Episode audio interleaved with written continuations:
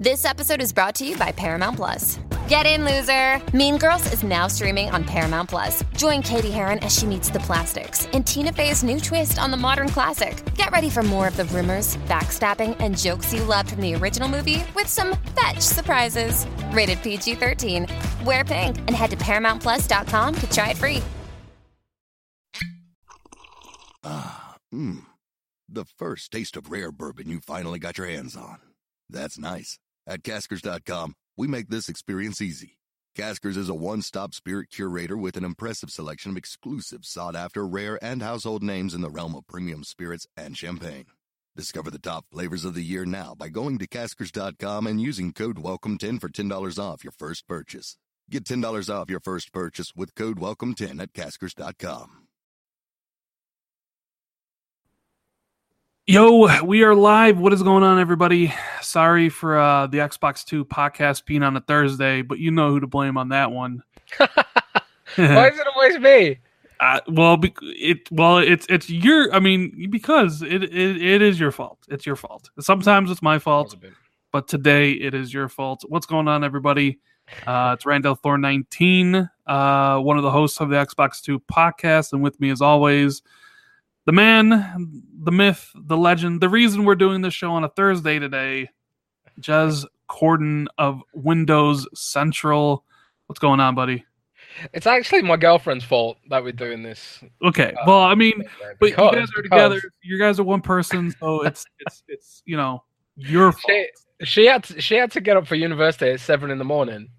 So like I was like, well, either I could podcast really tired, or come and podcast on Thursday and be chipper. And here I am, chipper. Would you rather have chipper jazz or falling asleep yawning jazz? I'd rather have chipper jazz. Yeah. And just and just to let everybody know, next week is um July Fourth holiday, Wednesday, which means uh, we're not going to be doing the show on Wednesday. We'll do a show exactly a week from now on Thursday.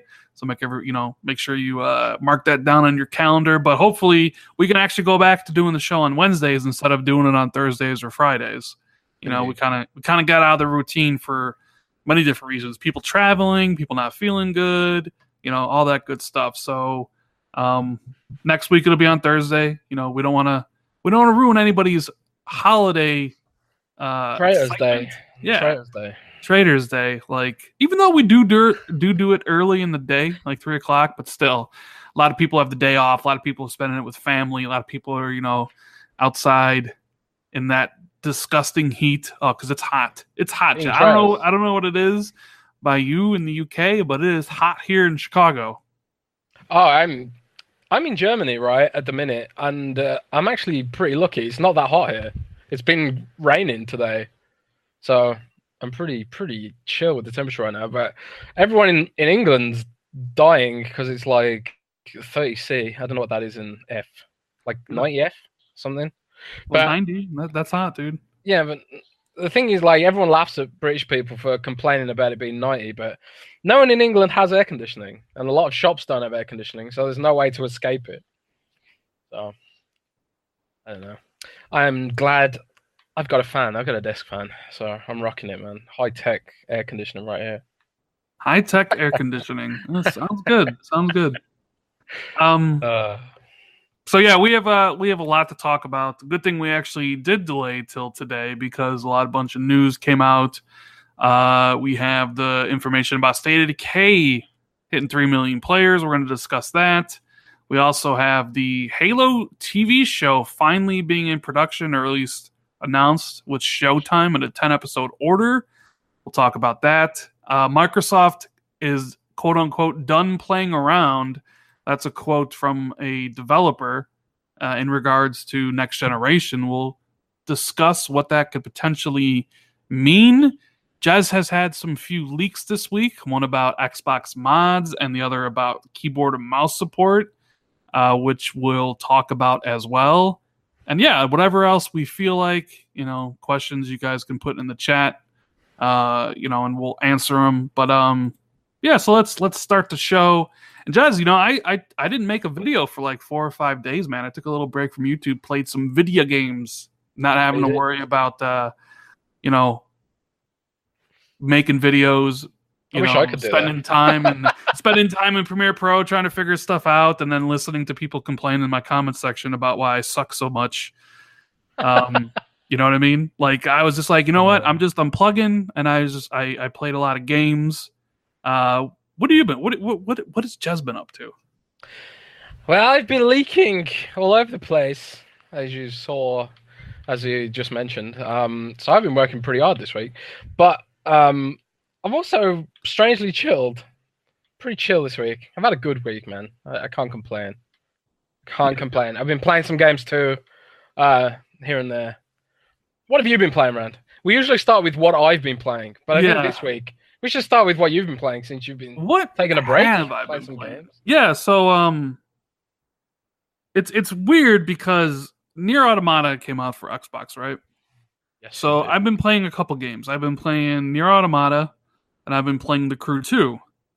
And I've kind of been switching back and forth on both of those.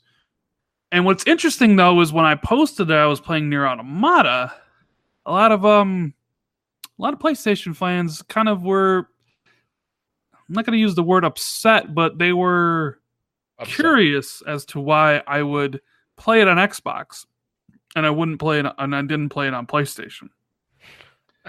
Um but to which I responded, listen, I, I just I mean, they're like, Oh, you could have played it last year in May, which is true, but I didn't have a PlayStation last year when it came out in March. I didn't get my PlayStation until around June. And considering I had had a, PlayStation product since the PS2, I had a lot of games I wanted to play first before NieR.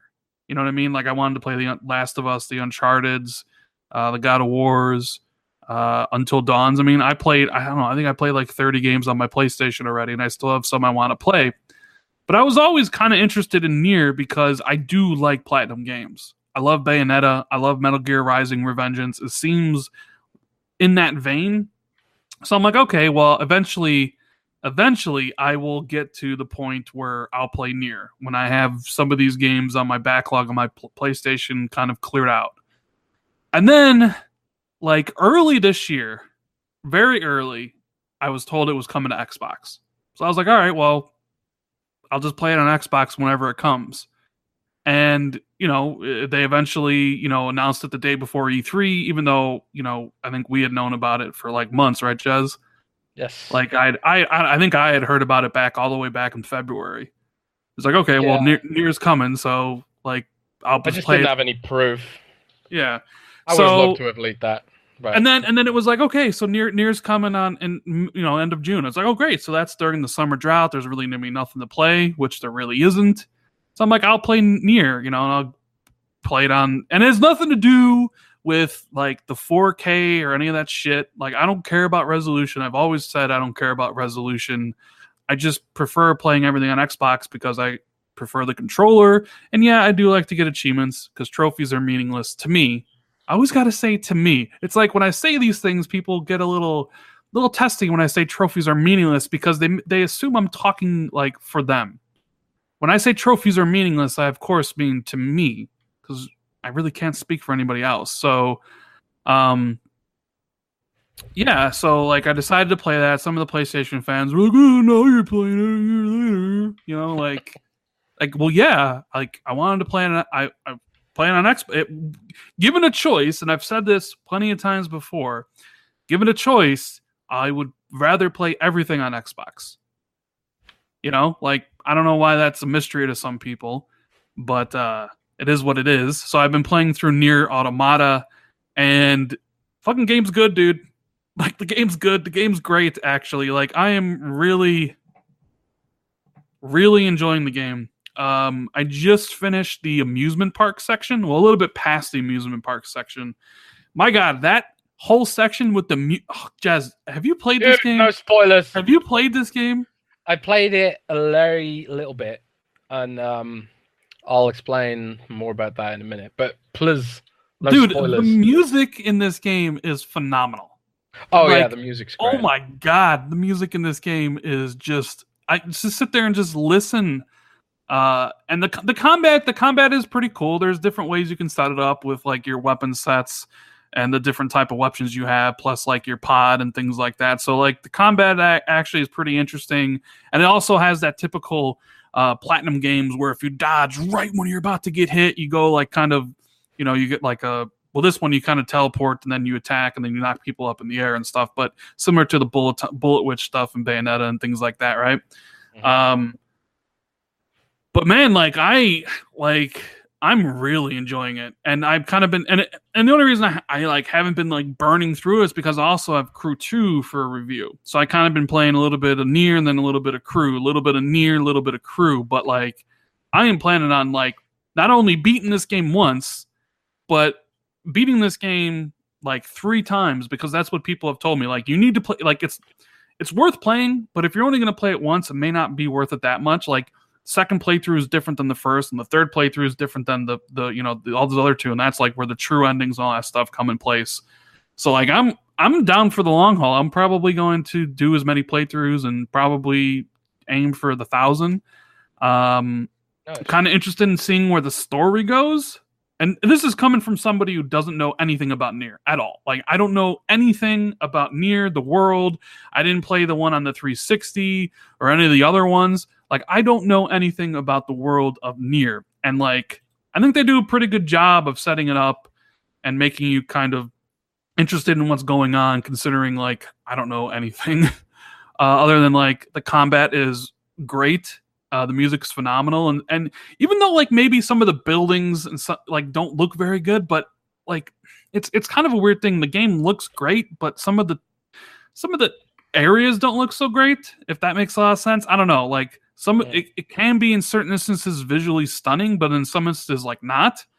But uh, the first couple boss fights were also, the, you know, they got these big boss fights, and the thing that really kind of gets me is how seamlessly they transition from like third person hack and slash to a side scrolling hack and slash or into a shoot 'em up because you have like a jet sometimes that you use and it's basically like a regular shoot 'em up and then some of the bosses will use all the different types of things like it'll be like a regular hack and slash and then like they'll start shooting out their like bull it, it's it's it's very unique in that regard and i am um very happy to be playing it and enjoying it so that is NieR Automata I've had a bunch of people ask me to do a review um, when I finish it, and I will definitely probably do a video about it for sure. Um, just know that I am really enjoying myself, and uh, you know, if you have a PlayStation or Xbox, maybe consider picking this up, especially if you like those hack and hack and slash action games. Like I love Bayonetta and Metal Gear, or on the PC. That's right, it's on the PC as well, and um, I don't know what it runs on the X. I'm in playing on the X. I know it's supposed to be like they they touted as 4K, but apparently it's not 4K. Like I, I don't really care. Um, it seems to run like frame rate wise because this game is supposed to be 60 frames and it is 60 frames, but there are some sections where I do notice the frame take a hit here and there.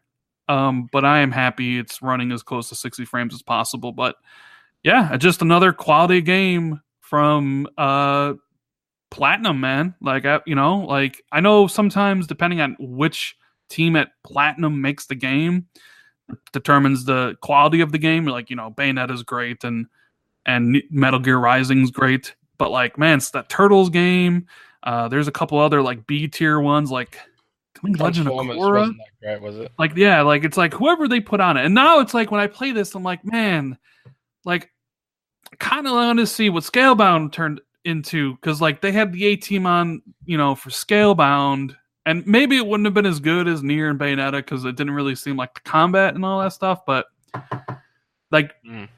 NieR has kind of like proven to me once again like why I enjoyed A team uh platinum games for so long, why I consider Bayonetta to be a masterpiece, why I like gave Metal Gear Rising a 10 a 9 out of 10 when I originally played it because like they are they they are like the best at that type of game. Yeah. You know what I mean? I love Rising. Rising is one of my favorites too. Yeah.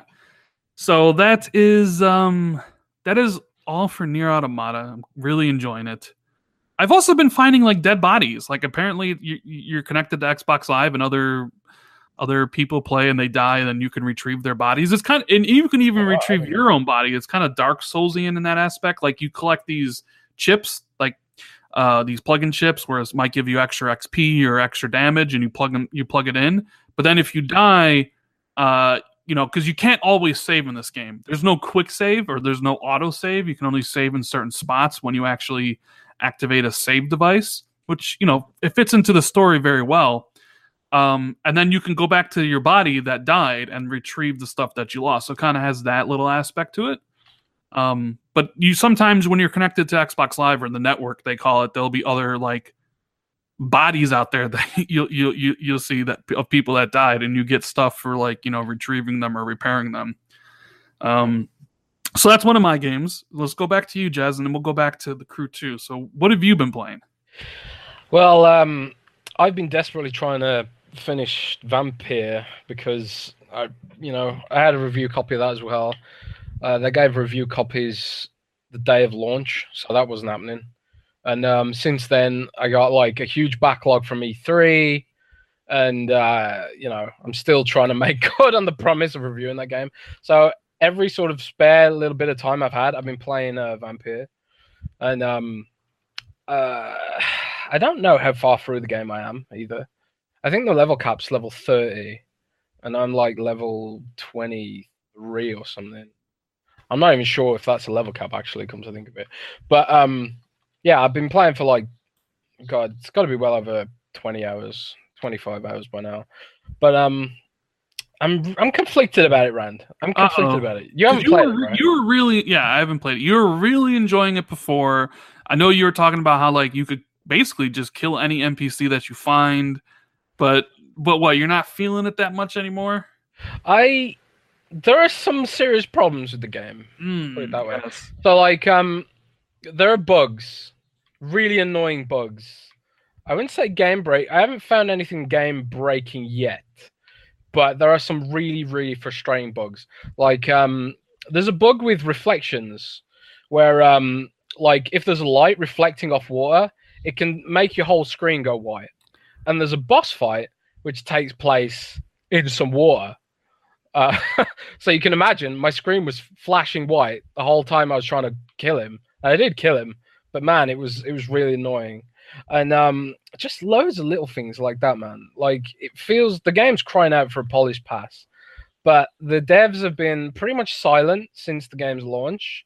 There's no information if they're even going to support it with updates. Um, it's really a weird considering it came out what like a month ago now or something like that.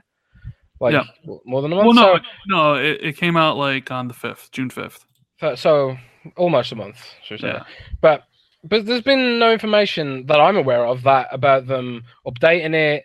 You know, there's frame rate issues on the Xbox One X too. Like, there's more than if there's more than like four enemies on screen, it gets so laggy, and I'm talking like 10 frames a second or less.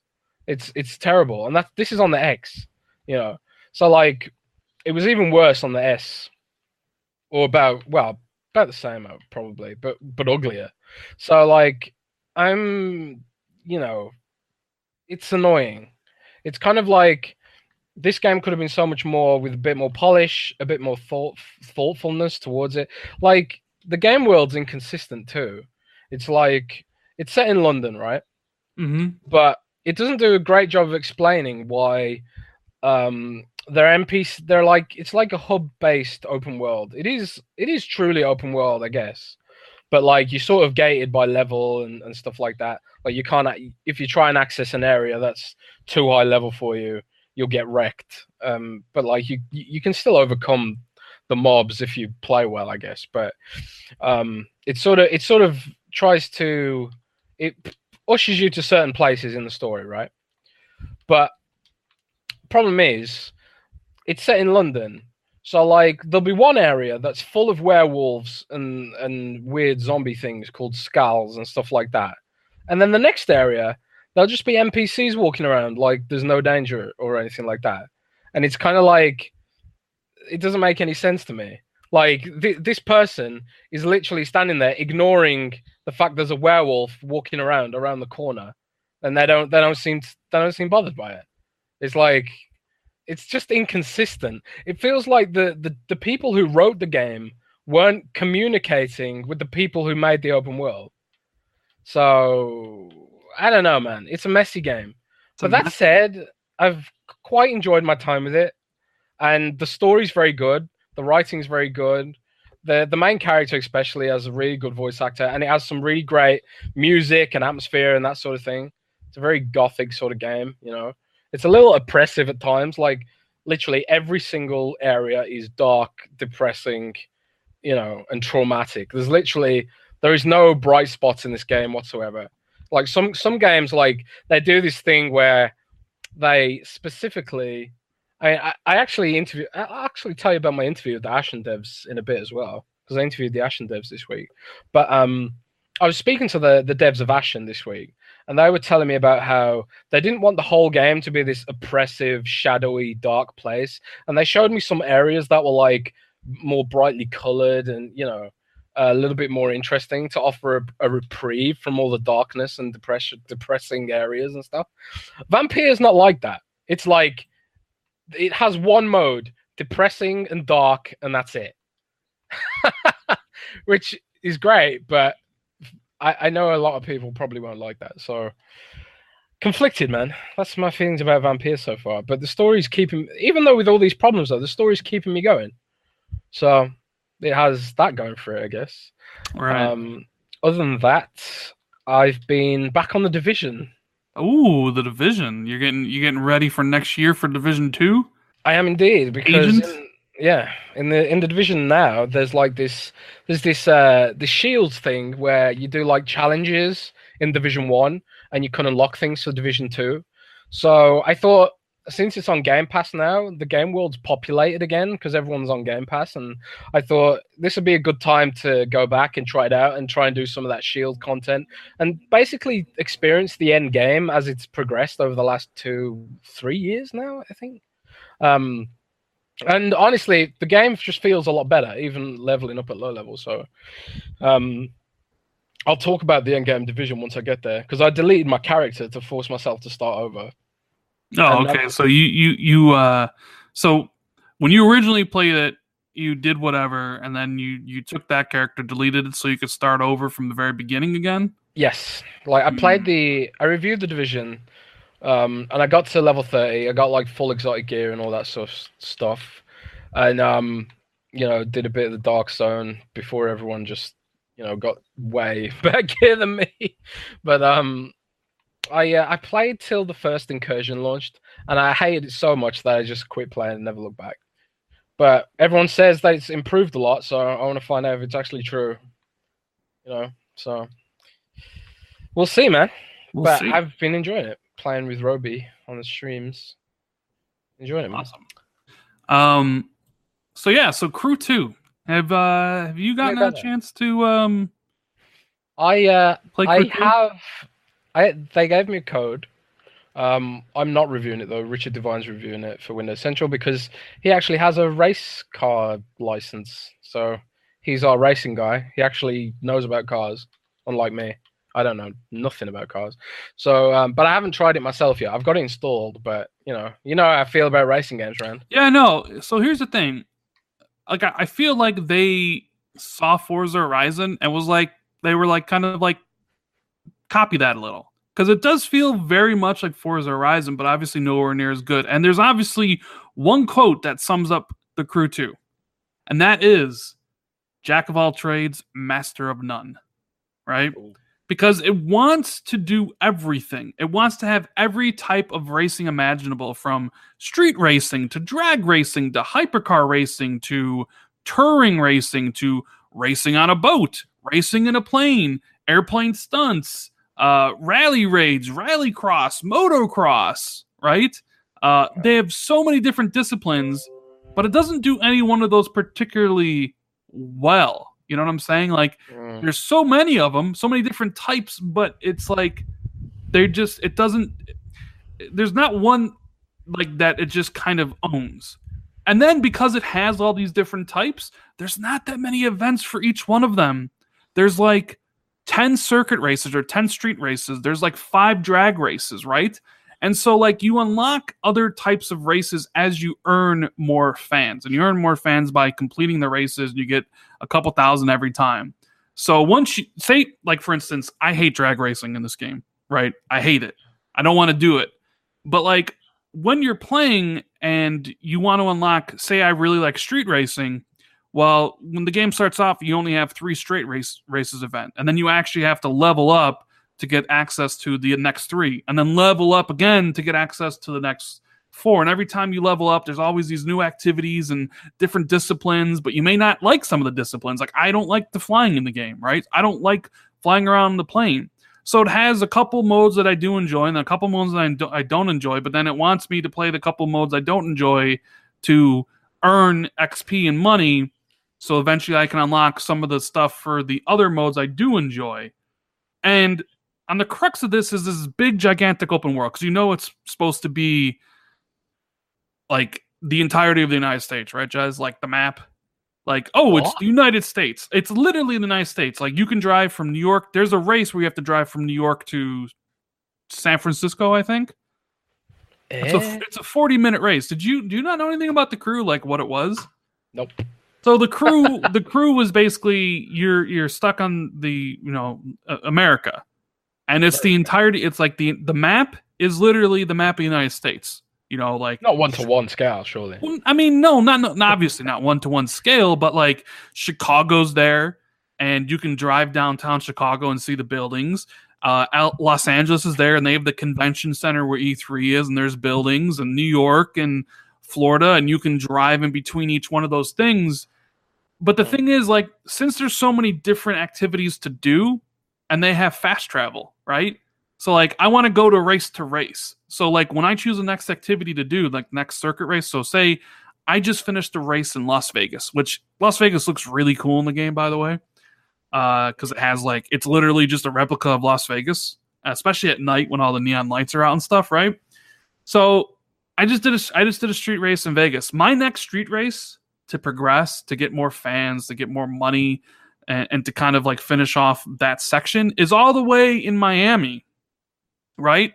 So I could I could I could set a line and I could drive there, which would take 15 minutes, or I can just fast travel. So why would you ever want to drive there? So you just fast travel. So like the big the big map is essentially pointless because every time I do I do all the circuit races, I just fast travel in between each one. I do the boat races, I just fast travel between the thing like all of them. And there's like no point to the open world um because you're constantly just fast traveling to each point. And Cyberman says your racing sucks, Rand. I saw that drive off the bridge in your vid. That's the thing. So here's the thing with the crew. Like in the very beginning of the game, your car isn't very well equipped. Uh, it's you know its performance levels are no, so uh, they don't brake well, they don't drift well, they don't take corners well, they don't you know like it's it's a low level car so driving can be a tad bit difficult. And the whole thing is, as you play and as you complete more events, at the end of every event, Jazz, you're gonna like this. You get loot.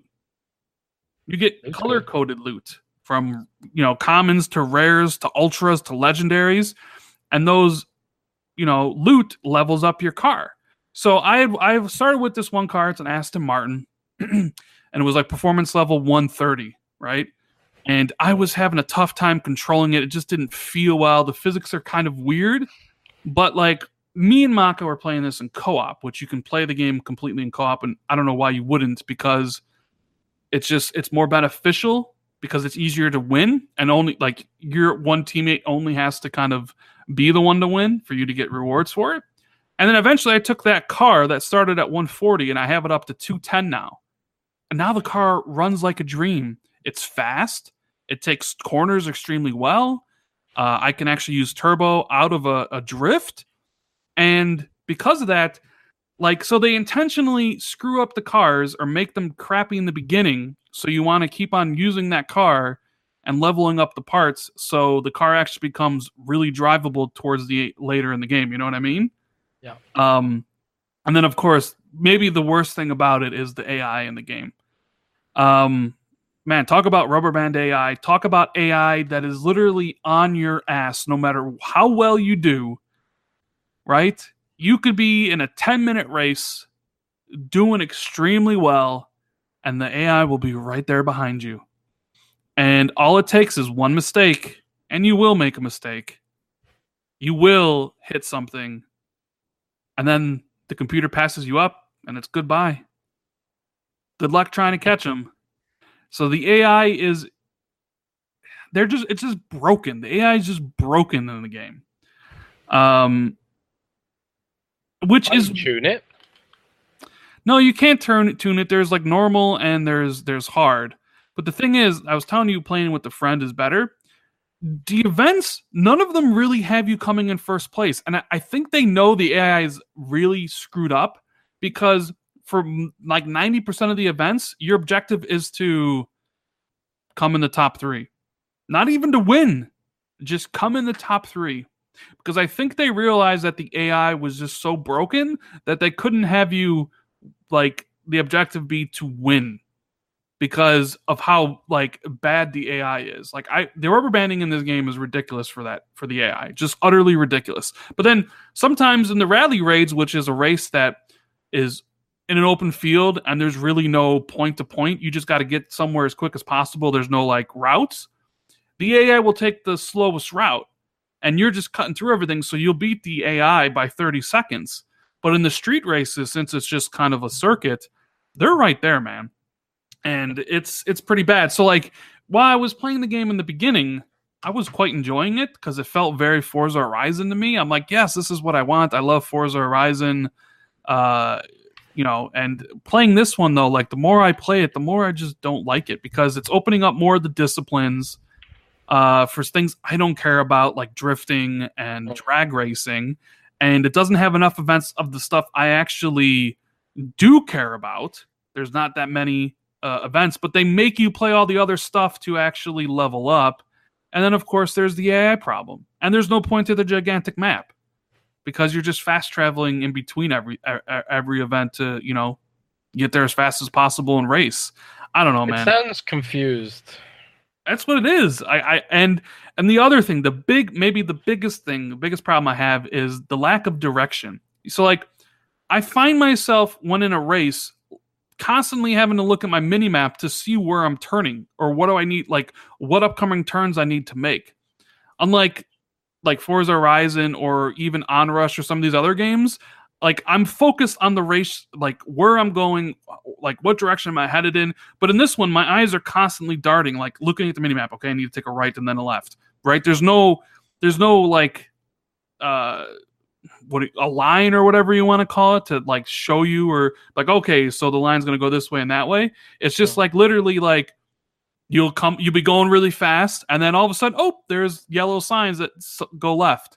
It's like man, and then if you don't take it right and you, you you hit something, well then the AI passed you up, and there's no rewind, so it's kind of just, uh, you know what I mean? Like, Yeah. it's kind of like start the race over, and which sucks because there are some endurance races, and like there are like there's like I said a 40 minute race, a few 20 minute races, a few 10 minute races, and I've had one who was a five minute race, and on the last turn, I hit the um, I hit something and I stalled. And it was a one race where I actually had to win because there's only like four or five of those.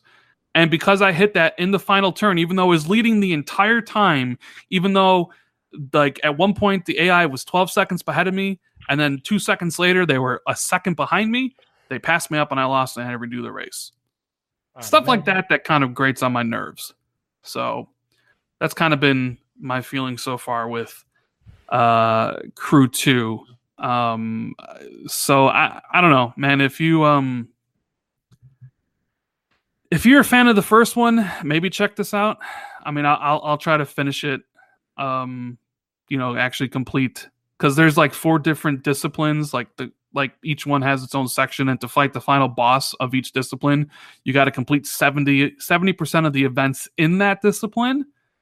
And like you know so you'll be basically if you want to complete the game you're gonna have to actually like try to maybe do stuff you don't like. Like i hate the i hate the drag racing but luckily maka was good at drag racing so he won all the events for me. But if i had to do that stuff on my own i'd be like no man this no so not as good as forza horizon. And honestly if i had a choice between you know onrush and crew 2 i think onrush is better.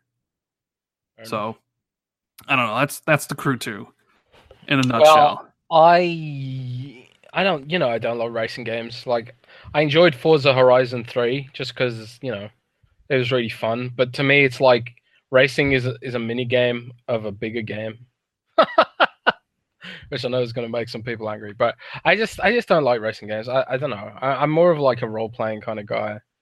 Um, but it doesn't sound like I'll enjoy the crew 2 if it's worse than Forza.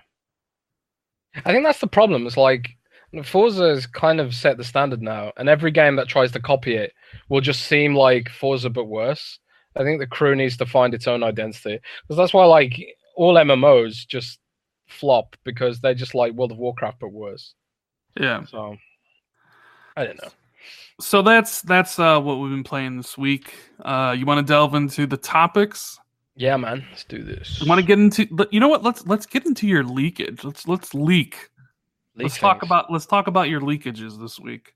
which leak do you want to talk about first? Keyboard and mouse, baby. Keyboard and mouse. Okie dokie. So Because that because that is a hot button issue. Everybody, people are just waiting to play the keyboard and mouse on Xbox, right? Yeah.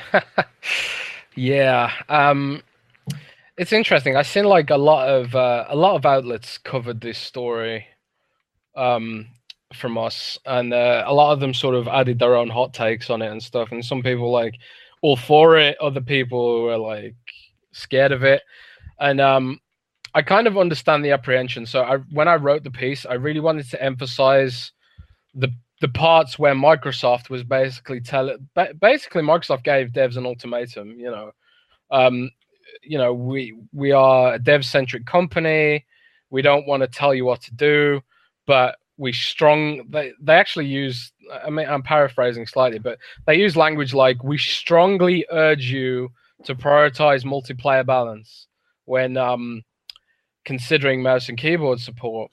So like and also uh, they emphasize things like separate matchmaking and stuff like that. So, I mean, before we get really into it, I'll uh, for those who don't know or didn't see the article, I'll bring you up speed. Basically, I recently came across documents which um uh, pointed to a partnership between Razer and Microsoft to bring RGB lighting mouse and keyboards to Xbox One.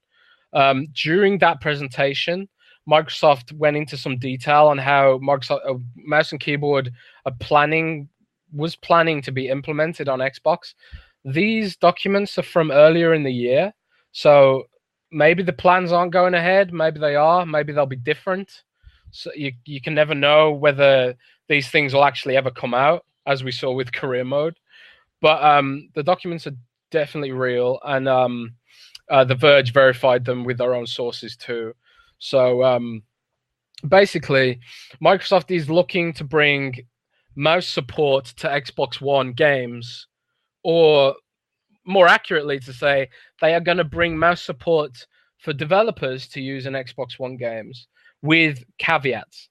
Now, in the document, it says one of those caveats is there cannot be a mouse only game on Xbox One.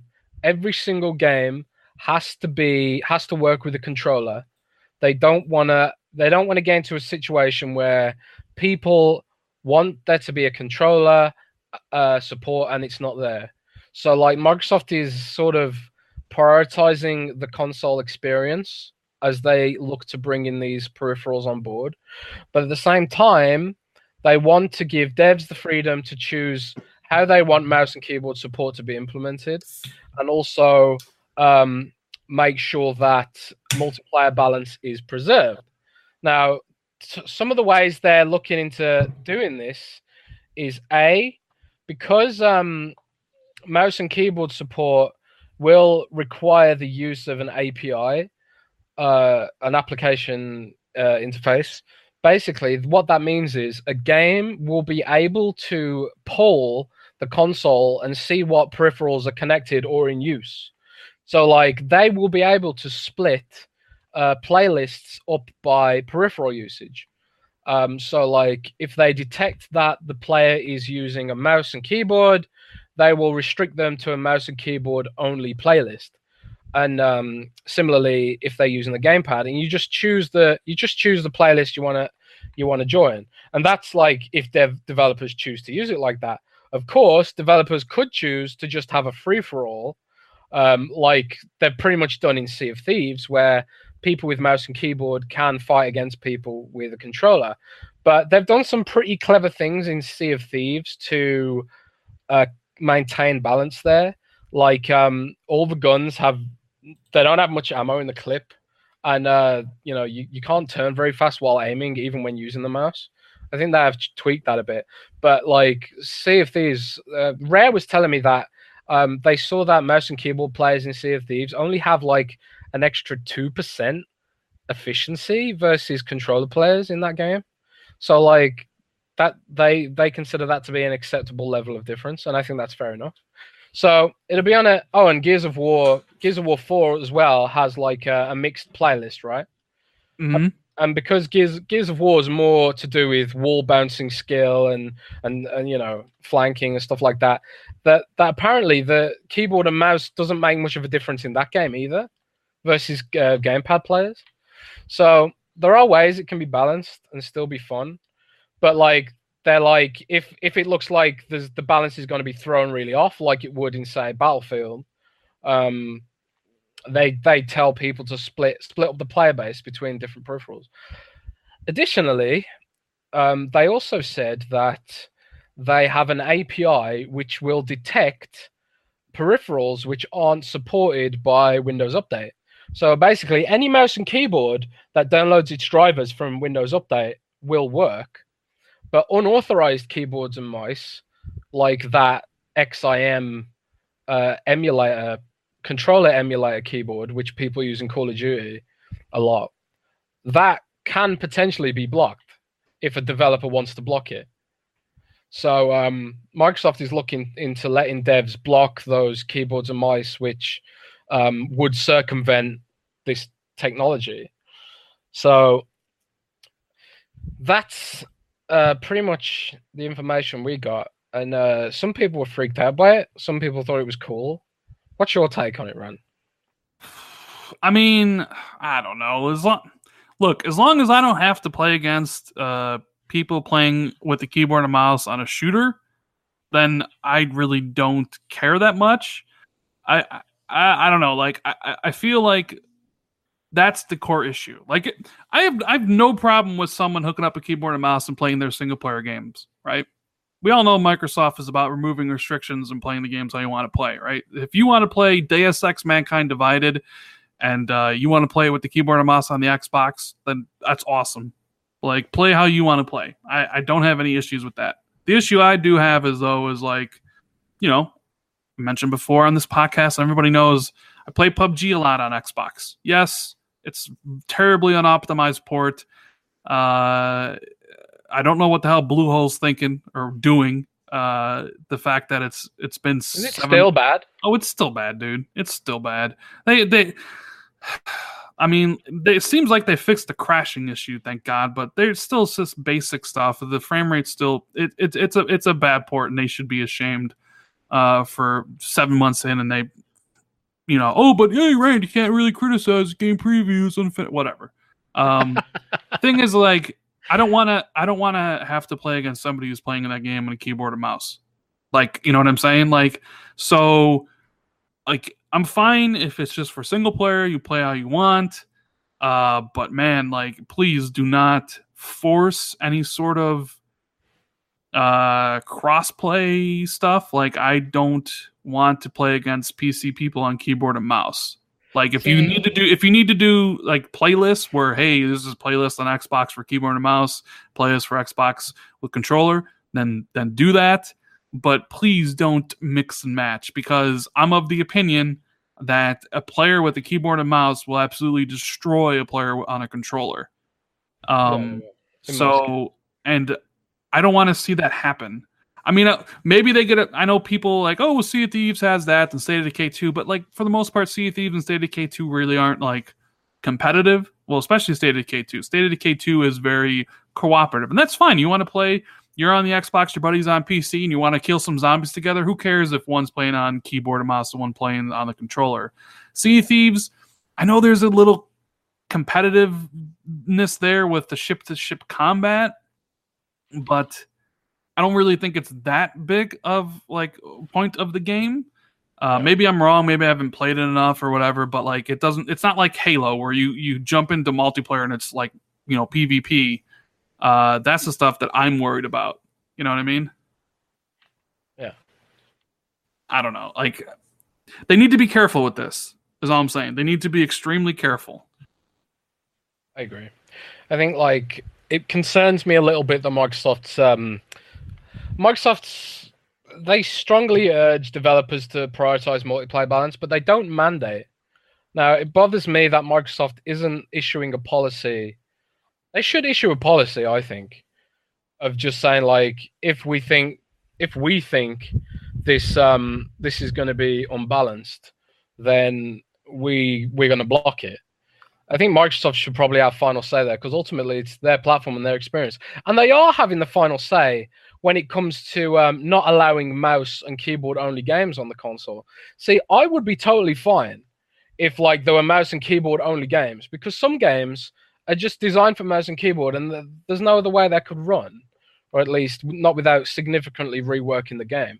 Like Stellaris, for example, which I'm a big fan of. It's a 4X, 4X strategy game in space where you control you know you control like a galactic empire and stuff it's you can't manage all those little all that little stuff and all those menus with the with the controller or not very efficiently so like if those games were to come to xbox and only support uh mouse and keyboard i think that'd be awesome because they're basically saying to devs we're not going to force you to add gamepad support if it doesn't make sense for your game but Microsoft, fair, fair, enough to them, they said, well, this is a console first.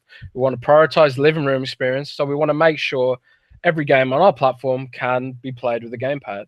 But they're not forcing devs to be considerate about where the um, the multiplayer stuff uh, happens. Like, are they going to force devs to, you know, keep their games balanced? Are they going to force devs to you know, what if what if Razer has a partnership with Battlefield for Xbox mouse and keyboard, and then Xbox mouse and keyboard just becomes the favored input for Battlefield for some reason. But That'll screw over anyone who doesn't want to play with mouse and keyboard. I just hope that it doesn't lead to those kind of scenarios. And like you, I think they just need to be a bit, be really careful with it, especially if they're putting it in dev- developers' hands because developers only care about money at the end of the day. Yes, they do. They only really care about what can you do to help me sell more copies of my game on your platform. Otherwise, exactly. they don't care. Yeah. Um, I know it's a slippery slope, though. It is what it, I mean. It's a slippery slope. Um, and uh, it's going to be interesting to see how Microsoft implements it. I, I'm sure there are people out there who don't want this. Period. Like they don't want keyboard and mouse anywhere near the system.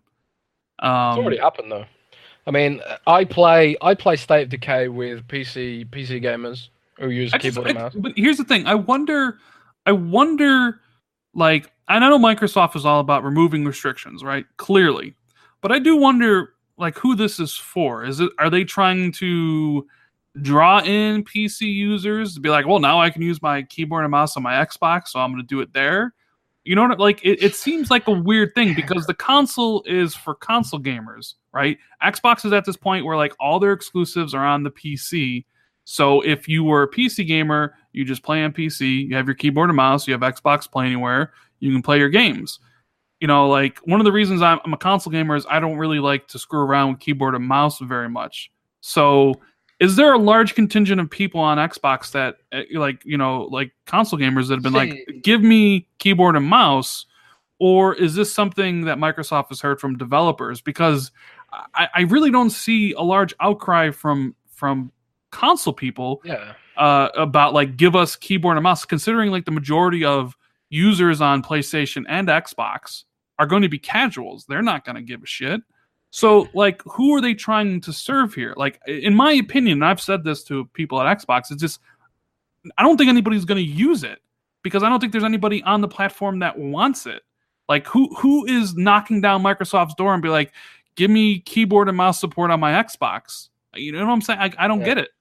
I um uh, see, I I feel the same way, and it made sense to me if it meant that games that only supported mice, like strategy games and stuff like that, if they were coming to Xbox, I would it, it makes sense because it would mean all of a sudden there's going to be way more games because one one of the things that holds get some games back, like strategy games, real time strategy games, is that they don't want to rework their game, rebalance their game for controller support because it's a significant undertaking. Like um, fixing City Skylines for gamepad support was like a huge amount of work. It took them like a year to make it fully work with a gamepad. And fair play, they did a really good job. But um, that's a lot of that's a lot of money, man. That's a big investment. Uh, well, Cipher Cipherman says you all do know that PC people use keyboard. Not not all PC people use keyboard and mouse. You can pop in a controller as well. I know. I mean, I know you can use a controller on PC, but even then, like. Well, that's one. That's one of the things you always hear though from PC PC gamers is like, "Oh, I'll never play a shooter with a with a, a gamepad because it feels sluggish." Because they, you know, they they say they can't aim properly with it and stuff like that.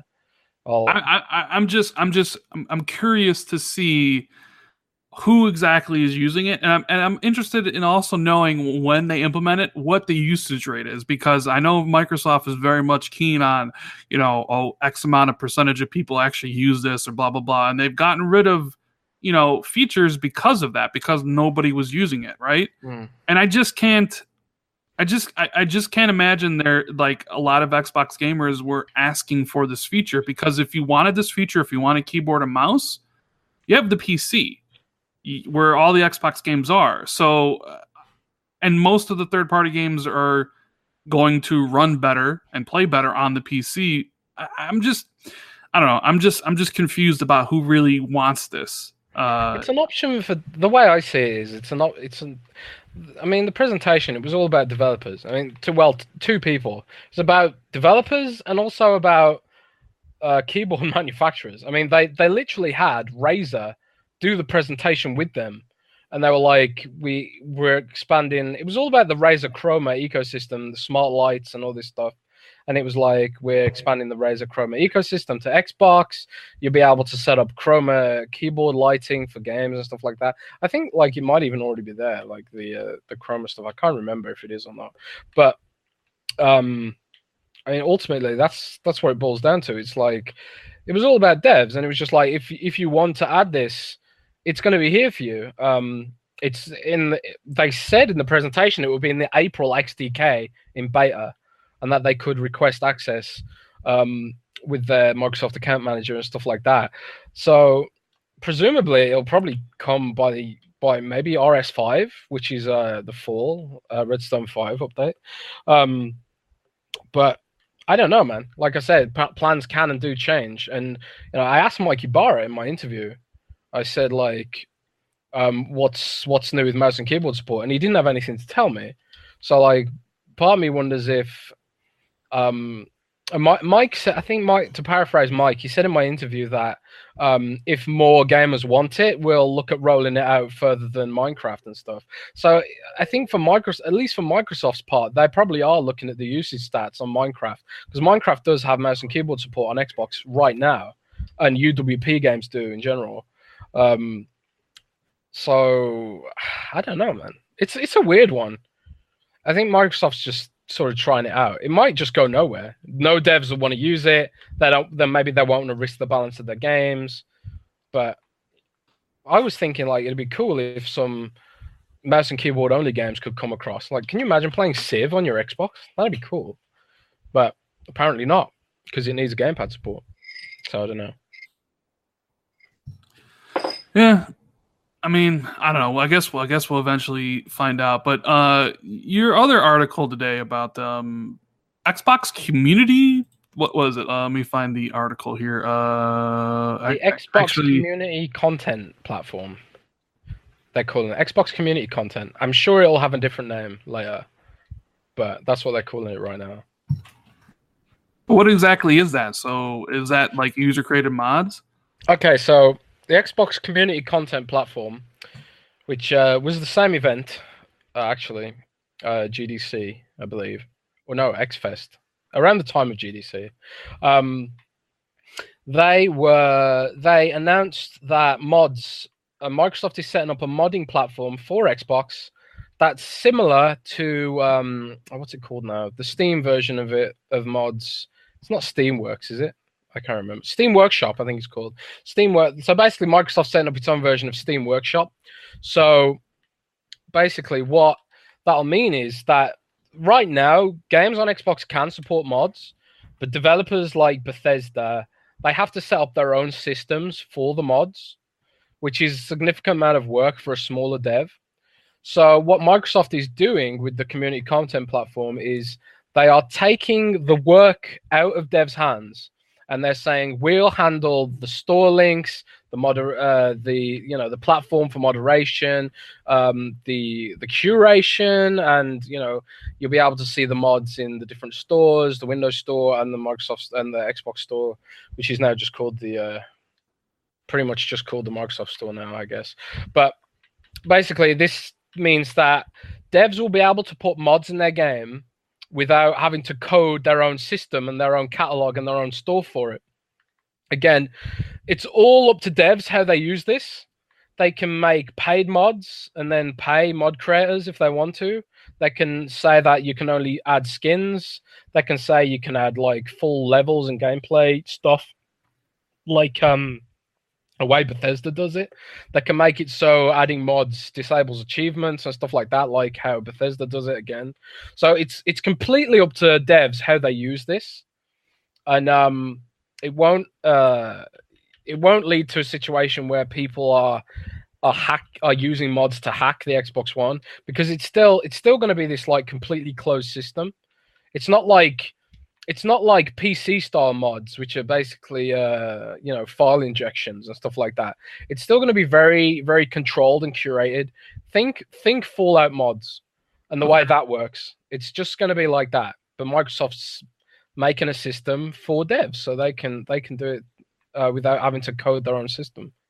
So that uh, in that presentation they said that would arrive in beta for devs around now, and um, roll out um, uh, mod libraries, approved libraries would roll out by the end of the summer. So that should be coming around RS5 as well, possibly to a game preview. So hey, I will say mods are pretty cool. Like I, I, know there are some really cool mods they do on PC, and that's one of the reasons people love the PC is because how open it is and you know yeah. user created mods and stuff. And it's one of the things I thought we would never really see on any console was mods. Uh, I know Bethesda introduced it with Fallout, and Sony was kind of like, eh, but they kind of allowed it to a certain degree. Um, so to see this kind of open up a little bit more, um, yeah, um, would be pretty interesting. The, yeah, some of the restrictions that Bethesda's mods have now on Xbox is that um, they're not allowed to have.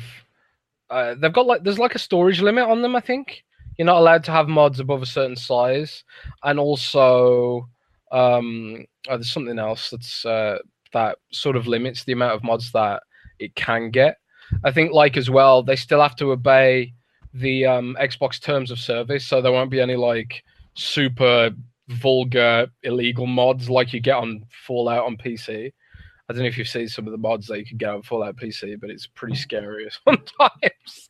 but um, it's it's still going to be a very controlled sort of modding platform, not not full, not like a full Wild West free for all like it is on PC, like where people are, you know, hacking games and stuff like that. But it is going to bring a lot of new stuff to Xbox potentially, and also like opportunities for amateur developers and and 3D modelers and stuff like that to maybe even sell their content, which typically they give it away for free now.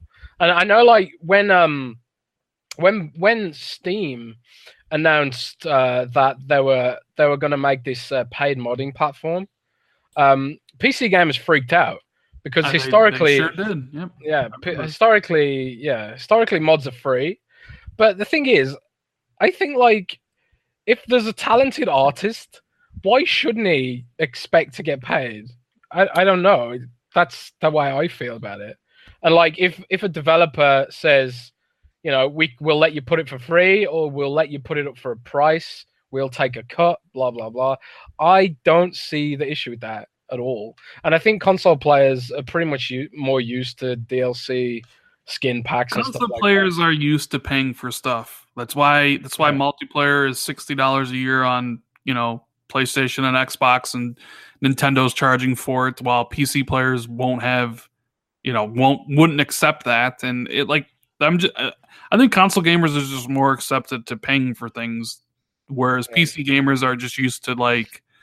You know, it, the only thing they pay for is the game. Everything else is kind of like mods are free. They don't even you pay for that off the time. I mean, you know, piracy. I mean, piracy existed even on the. I mean, like the 360 was pirates heaven. You get one of those flash consoles and you pretty much play all the different games or whatever. I mean, Yeah. people are always looking to get like free stuff, no matter where they are. Um, so yeah, that's that's pretty interesting. Uh, uh, mods are mods are pretty cool. But um, did you see this article filed by uh, uh, Kotaku about 20 minutes ago? Nope. Sources Google is planning a game platform that could take on Xbox and PlayStation. Well, duh. I mean, Mm. sources. They seriously needed sources for that. Well, I mean, I'm, I'm, I'm, I see the article. He says over the past few months, the wildest rumors in video game industry circles haven't involved PlayStation 5 or Xbox 2. The most interesting chatter is centered on a tech company that's been quietly moving, making moves to tackle video games in a big way Google, the conglomerate that operates our email, internet browsers, and much more.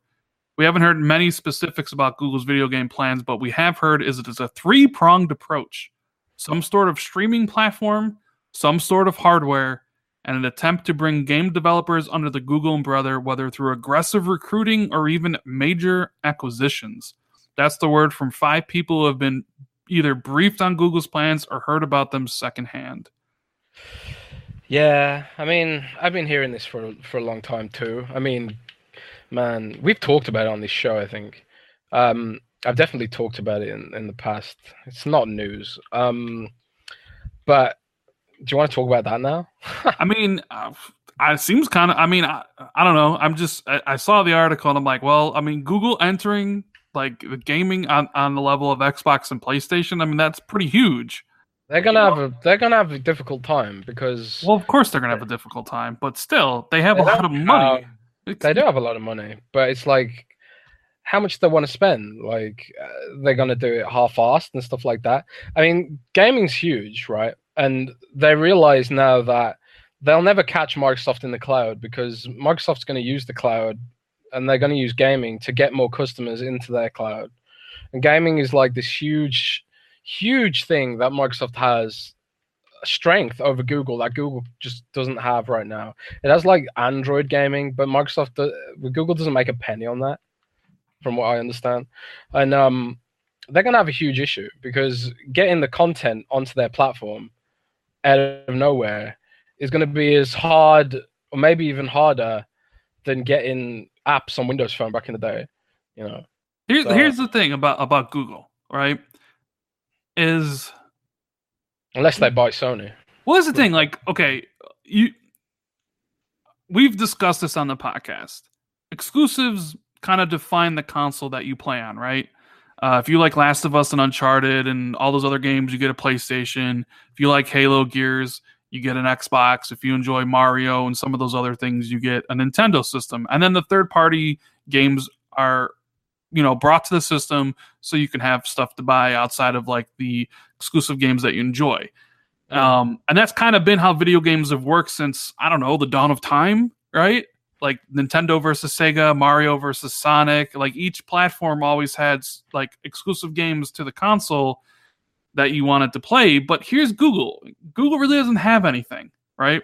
They don't have any marquee titles. I mean, I know when Microsoft came in, they didn't, but Microsoft started buying up developers, buying up games, and I just it makes me wonder it's like okay why would why would anybody who's in the in the gaming industry right now um like why would you suddenly start playing on a google device? This whatever they call it it's I, i'm i just like okay Google they're Box. not gonna yeah okay so like they're not gonna have any well unless they buy, start buying up studios left and right kind of like how what microsoft just did you know they bought four new studios and they're building one. Unless they're building new studios and buying studios and, and, and actually buying studios that maybe have a, a, high quality IP under them, so you get people to actually want to check it out. It's like, what do they really offer? streaming platform is that really that important i mean maybe it'll be important in 10 years and microsoft clearly thinks it's important but it's like is that something where you're like oh man i'm gonna go with google because i can stream my game and, and what they're I, I don't know like i i i, I just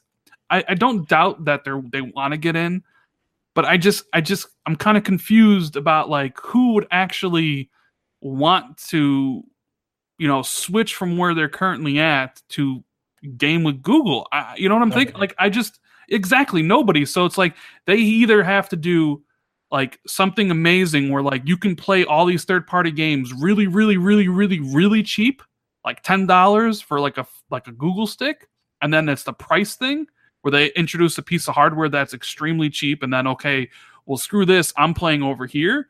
Or they got to really have some exclusive content that you need to have but they don't have that currently. So it's like are they about to just go on a major spending spree? And hypothetical what if they go this is never going to happen and i know sony fans in the chat are going to eat my eat me alive. What if they go to sony like give us Guerrilla and give us uh naughty dog? They go to microsoft and be like we'll pay you for 343 and they go to nintendo and be like give us retro. I mean it would never ever happen in a million years but that's what they need unless of course they're thinking outside the box and they're thinking not along the lines of true console gaming but something different. I'm just i mean we've talked about this before me and you about google getting in there and even amazon because amazon was buying up studios at one point remember And Amazon has been poaching Xbox stuff left, right, Yeah. and center as well. and I'm just there's this there's like there's going to be a big kind of heavyweight fight. I know people think it's Xbox versus PlayStation or PlayStation versus Nintendo, but everybody forgets Apple, everybody forgets Google, everybody forgets Amazon and how much money they have and what they can do. Uh and you know Microsoft's and Microsoft's like kind of thing right now is we're we're their goal is 2 billion people and I'm sure Google probably feels the same. I I don't know, Jez. I don't know.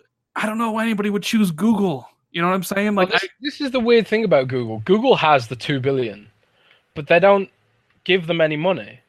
They buy like tiny little um, tr- a trickle of microtransactions, and like they don't buy sixty dollar titles. They play free to play games, I, Mhm. and like there's no the Android App Store doesn't. I've I've always heard that the Android App Store doesn't make real money for Google. And well, um, in the article, here's what it says. It says Google also took meetings at E3 a few weeks ago. The sources says, and from what we've heard, the company is looking not to just woo game developers to the Yeti service, but to buy developmental studios outright entirely. I wouldn't be surprised because um, Amazon bought uh, what are they called now? Not Iron Galaxy, the other one, the Killer Instinct dev from season one. Uh, Double Helix, yeah, they canceled their Helix. game. Yeah, so I mean, exactly, they cancelled their game. It's not going to be as easy as Google thinks, and um, but the thing is, I think what you said about Google thinking outside the box and doing something a bit more nimble, a bit different, maybe on price. That's how Google muscled in with Chrome OS. Is they're basically like they were just like to schools, uh, yeah, Chrome OS sucks compared to Windows, but hey, we're really cheap and we've got everything you need. So, and now Chrome OS, Microsoft actually perceives Chrome OS as a threat now.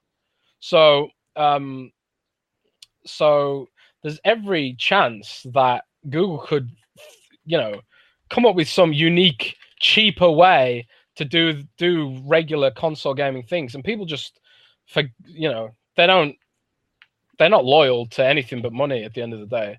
And if Google offers something the same but cheaper, people will move.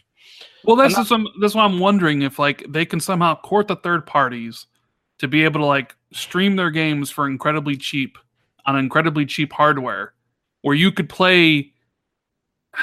I don't know. I'm not even thinking about like you play Call of Duty and Battlefield like extremely cheap, but then they're gonna, I don't know, they're gonna want to still charge a hundred to sixty dollars on this stuff. Like, it's gonna be interesting. I, I don't know, man. Like, gaming is at that point where like i- if this is true, you got next generation starting up, Xbox Two, PlayStation Five, right?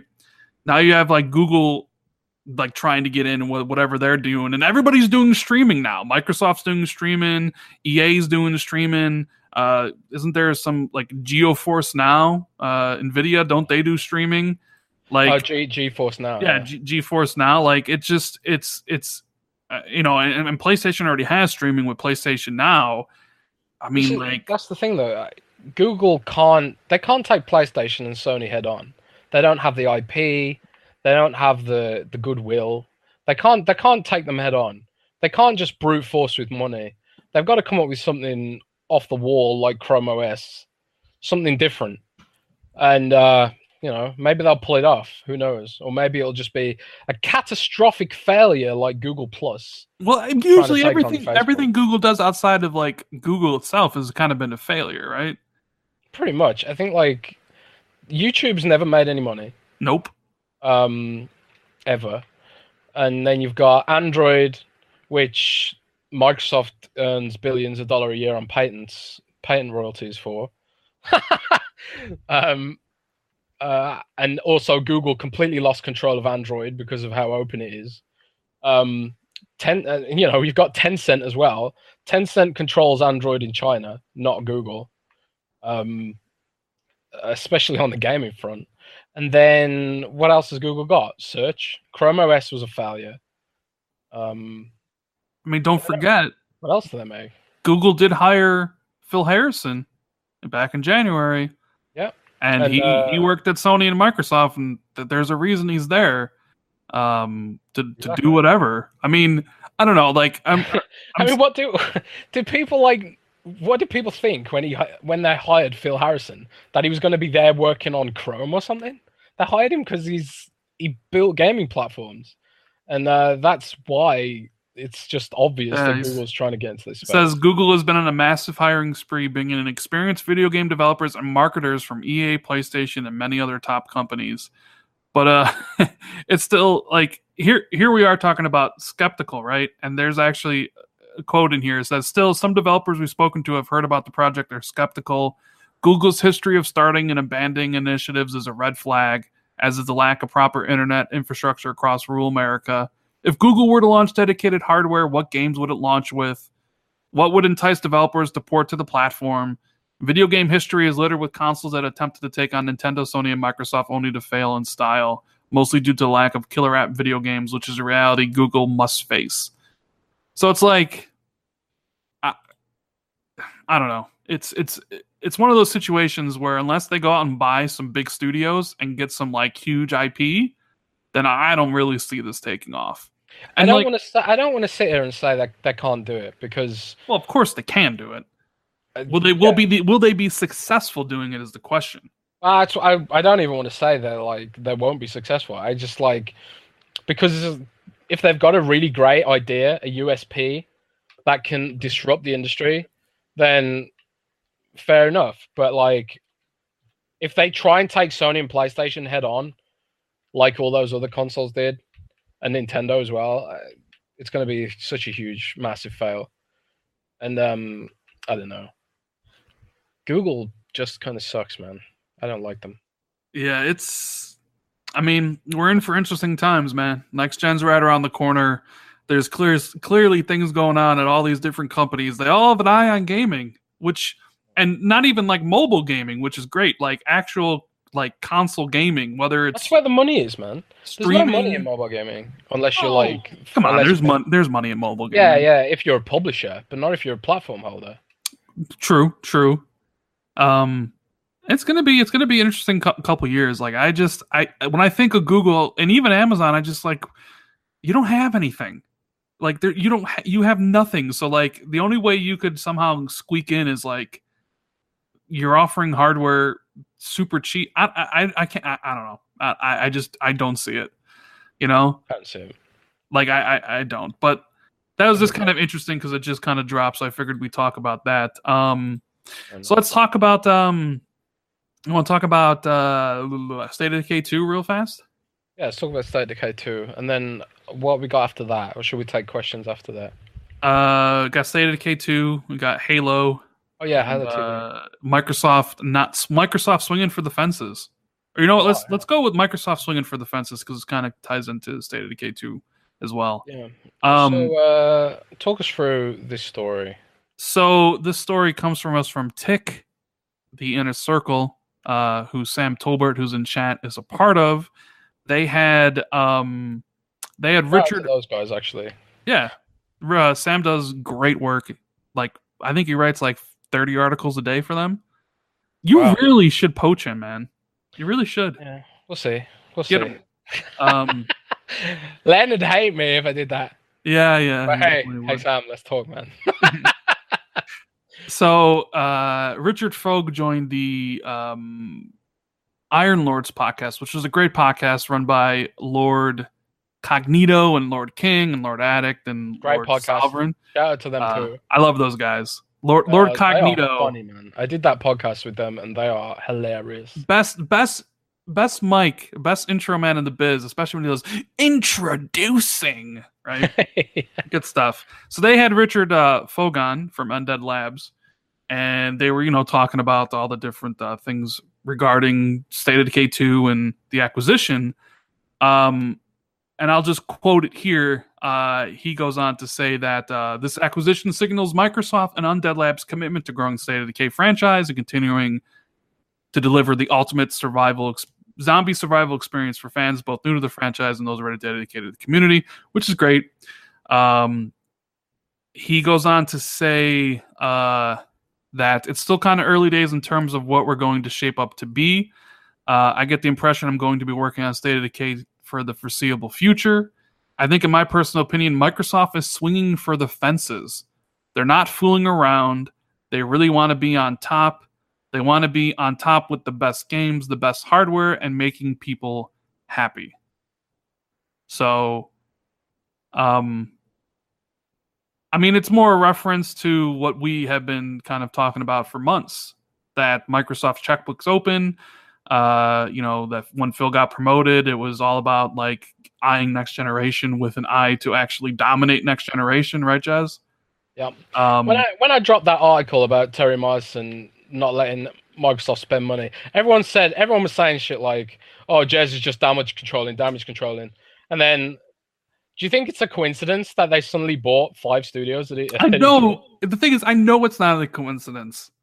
You know what I mean? Like, I, I've spoken to people there, and, and they've told me, like, you know, it, I'm not going to repeat, but like, obviously, anybody with the brain can see that one dude's gone, and suddenly Microsoft is actually doing what they should have been doing for years. You know, No. you know what's scary? It's not just Xbox. It feels like everything at Microsoft is better right now. There was a new Skype. You know, I bitch about Skype sometimes. There was Mhm. a new Skype dropped on the Alpha Ring, um, Alpha Ring. That's Xbox on the Fast Ring, and it, it's so much better. And like all, and it's not UWP anymore. They've gone with a different uh, platform, and like there's just so many other things that seem to be picking up now. Like Right. the the reorg has really helped things, but I digress. Well, yeah. So, like, obviously, Microsoft uh, is is eyeing up for next generation. You know, uh, this gen. Hey, man, they they they got um. What's the, what's the right way to say this? Uh, they got their they got their ass handed to them. You know, they were going around with their tails t- tucking between their legs, basically. Uh, and after the Xbox One kind of didn't hit the numbers in the beginning, and everybody had to get fired, you know, that's when the uh, tightening of the uh, the grip came down because it just kind of reinforced what uh, people thought at the top thought about Xbox that nobody really cared and it wasn't important. So obviously those people are gone, and suddenly the future looks pretty good. Granted, you know, uh, I I think Microsoft should have been doing this for years. Um, They should have been doing it way back in the 360, and we've talked about this on the show but uh, I guess better late than never. Um, and competition is always good. Microsoft is, you know, has an eye in the future. They want to win next generation. That's uh, something that has been spoken to me. Like they are, they are really they they want to win, and they're they're putting the money in their mouth. Is is why they are, you know, building uh, the next Xboxes with, you know, potentially the best hardware spec because they don't want to lose on that again. You have the new studios building new exclusives. Um, they're not playing around, and I think you get the opinion from that when you talk to people like Richard Foge here in this interview that um, it's on. Like this generation, maybe not so much. Like things happened, you know, you lick your wounds, but you regroup, and that's exactly what happened. And people got out of the way at the top of Microsoft to make it happen. Uh, I, I mean, I don't, I don't know what else to say about it. Like it's, it's, you know, it's something. It's, it's literally something we've been talking about for months, Jez. You know, like good to see it happening and other people realizing what you know we've been told. yeah. Well, it's, it's it's it's all well and good to say these things like, oh, we we knew this, we knew this and stuff, but like, ultimately, it's it's on Microsoft to prove it. see, You know, Top Top Dog, shout out to Top Fraud. He says it's too late for Microsoft to win next gen. Maybe, maybe, maybe micro. And I'm of the opinion it's going to be like almost impossible for Microsoft to win next gen, mainly because the console only appeals to people in the United States and the United Kingdom. Like Sony just has a more worldwide appeal. Uh, that's just that's just straight facts. They they more people like PlayStation. Um, but just because you think they they can't win doesn't mean they shouldn't try. And who knows? Maybe the streaming stuff does become incredibly important and and does take off like they think, and they reach more gamers than Sony does. Who knows? Uh, you don't have you don't you don't have a crystal ball. You don't know how next generation is going to play out. Maybe Sony makes an incredible dumb mistake. they're good at that. I mean, who never knows? I mean, you think Microsoft wasn't going to make a mistake the beginning of this gen, and they surely did. Everybody was convinced Microsoft was going to destroy Sony this generation. They didn't. You know, everybody was convinced the PlayStation 3 was going to dominate. Well, it didn't. You know, it's we'll to wait and see what happens with next generation. People laughed at the Switch. The tech the tech press. Laughed. people laughed at the Wii, dude. Like they they yeah, like it, you, you never know. You never know in the video game industry what can happen from from generation to generation. Uh, you know, I'm it, it is what it is, Fun. man. It's fun. Uh, uh, but it, like I said, if if I had to put my money on it, if we're doing a traditional console cycle, no, Sony wins. Microsoft just doesn't appeal to like Europe, most of Europe, uh, Asia. Like they just don't have that appeal. It, it'll be tight, and maybe they can, you know, put up a good fight in in like you know North America and and the UK. But everywhere else, I mean, it's Sony land everywhere else for a reason. You know what I mean?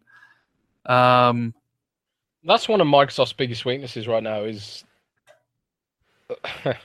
appealing to countries outside of their base. They suck at it, man. They really suck at it. Um, they're not even that great at doing it in the UK and Europe, where it should be easy. And um, that this is a problem across the whole company. Like Surface, they're just a very insular American company, and I think that's they're not they don't have a global reach in the way that Sony has curated over the decades. Microsoft hasn't been doing hardware for that long. You know, Sony's been doing hardware for decades. Microsoft's like hell they they started doing they used to do mice and keyboards in the 90s. That was that was the extent of Microsoft's hardware. They're a software company. It's in their name. It's The not fr- micro hard. The friendly neighborhood blue shell uh, in super chat says groove music revival possible. Uh, sorry, probably not. Just Dude, man, I want to say yes, and I tell you why. Right, I tell you why. Because the Surface Phone doesn't have a music app right now. Because there's no UWP music app. Spotify isn't UWP. So, and it was Terry Myerson's decision to shut down Groove Music. I know that for a fact. So, you know, I want to believe, man. I want to believe. And I, I tried using YouTube Music recently. The selection is terrible. Like Groove Music literally almost had a one to one matched uh, library with Spotify. People didn't give that service enough credit, man. I yeah, want to I want to believe it'll come back because it was a cloud it's a cloud service that if Google does get into gaming and they have the streaming thing, imagine if Google and and this is the strength of Amazon too. Amazon has a music service, Google has a music service, and imagine if they're like, yeah, we'll throw in the music service with our gaming service and you get both of them, blah blah blah. That's value that Microsoft can't add right now. Surely someone at the company's thinking about how stupid they are over that. I don't think if I don't think that Groove would be gone if Myerson was ousted sooner. God, I just feel like Myerson is just on on this. Maybe it was like a secret Google spy, and his job was to sabotage the whole company. What do you think, Rand? I think I think I think um I, I think things would have been different if like I, honestly think you you probably would see sequels to different games. Uh it just at different time, you know what I mean? Like I I, I don't know. I I think things would have been different for sure. Uh but you know, it, it, they lost this generation. They got their asses kicked. They learned their lessons. Uh, they're going to make a play for next gen. Will it work? Will it won't? Or will it work? Doesn't I, I mean, we'll have to find out. I mean, nobody knows for sure, despite the trolls in chat saying that it's impossible. Uh, you never know. You never know what's going to happen. Never know what things can. You never know what the future holds. But uh, State of Decay two, proving the haters wrong, Jez. Um, you know, people were up, people were upset and tried to discredit NPD when State of Decay was number one. They just they couldn't believe it. They couldn't believe it in their small minds. They just couldn't. They just didn't understand. They just. Not, I get like um I get tweets about this from time to time where people are like, "Oh, NPD's fake news." It's Mhm. it's fake news now. Yeah. It's, it- then- it- it's not. It's not fake charts. news when they're reporting about God of War, but it's fake news when it's reporting about State of Decay. Yep. People are so thick. Yes. Yeah. Yes, they are. Um. But anyways, um. It doesn't mean State of Decay is a better game. People No. are like freaking freaking out like that's what it means. I mean, if if we go and if we go off purely from sales numbers, does that mean like Candy Crush and Angry Birds are the best games in the world? I don't, Yeah. know. I don't think so, man. All it means God, is I it don't sold, want to live in that world. all it, all it means is it sold more copies. Who cares? Um, but some people clearly do, uh, because they they they won't accept the fact that it did. Um, which it's, It's, funny um, because because Matt Matt Piscatella was talking about that on Twitter. Like uh, you know, Yes. like I don't know, it's funny. But anyways, State of Decay two, uh, they announced their new DLC today, uh, the Ind- Independence Pack. Uh, which came out, and they also Should be called mentioned the Traitor Pack in the UK. the Trader Pack. The They also Pack. mentioned that they're over um, uh, three million players, and I'm so shocked. Uh, it seems like it's doing much better than Sea of Thieves was because like the game's been out for about a month, so a month, three million players. First week a million, second week two million, month three. Now Sea of Thieves, when you compare it, uh, Sea of Thieves hit four during E3. Uh, they had the trailer that came out and said four million players at E3, which was uh, how many? Like three months after Sea of Thieves came out. So it seems like State of Decay is getting users f- quicker, at least, or might hit four million faster than Sea of Thieves is. Now that might be to the low price point point, $30 versus sixty. Uh, they're both in Game Pass. Um, but honestly, like this is this is uh, something I didn't really expect. I Um, definitely didn't expect it. You know, this is what I expected, man. I expected um, nobody to buy the game and the franchise be killed. That's that's literally what I Well- expected, and I, I said I said that to Phil. I wonder. I wonder if they knew, like, based on their pre-orders and all the other stuff, that the game was doing very well, which is why they decided to acquire the studio. You know? I imagine so. I mean, State of Decay has its fan base, right? I mean, and we talked about Clearly- before that um, clearly people like it a lot. there's no there's no game like it. You know, it's it's janky, it's buggy. I mean, it's improved a lot today from um, the huge patch they dropped. It's a lot better than it was at launch. Uh, there's been multiple patches, and today they dropped a seven gigabyte patch, contains tons of new missions, loads of frame rate polish for the X, and uh, uh, anti-aliasing and, and better textures and stuff like that. It looks and runs so much better on the X now, especially with the, the menus too. Um, but there's just something there's something unique about it. And to be honest, Rand, I've been playing it this whole podcast, by the way. Um, Uh-huh. you know, just mindlessly grinding in it.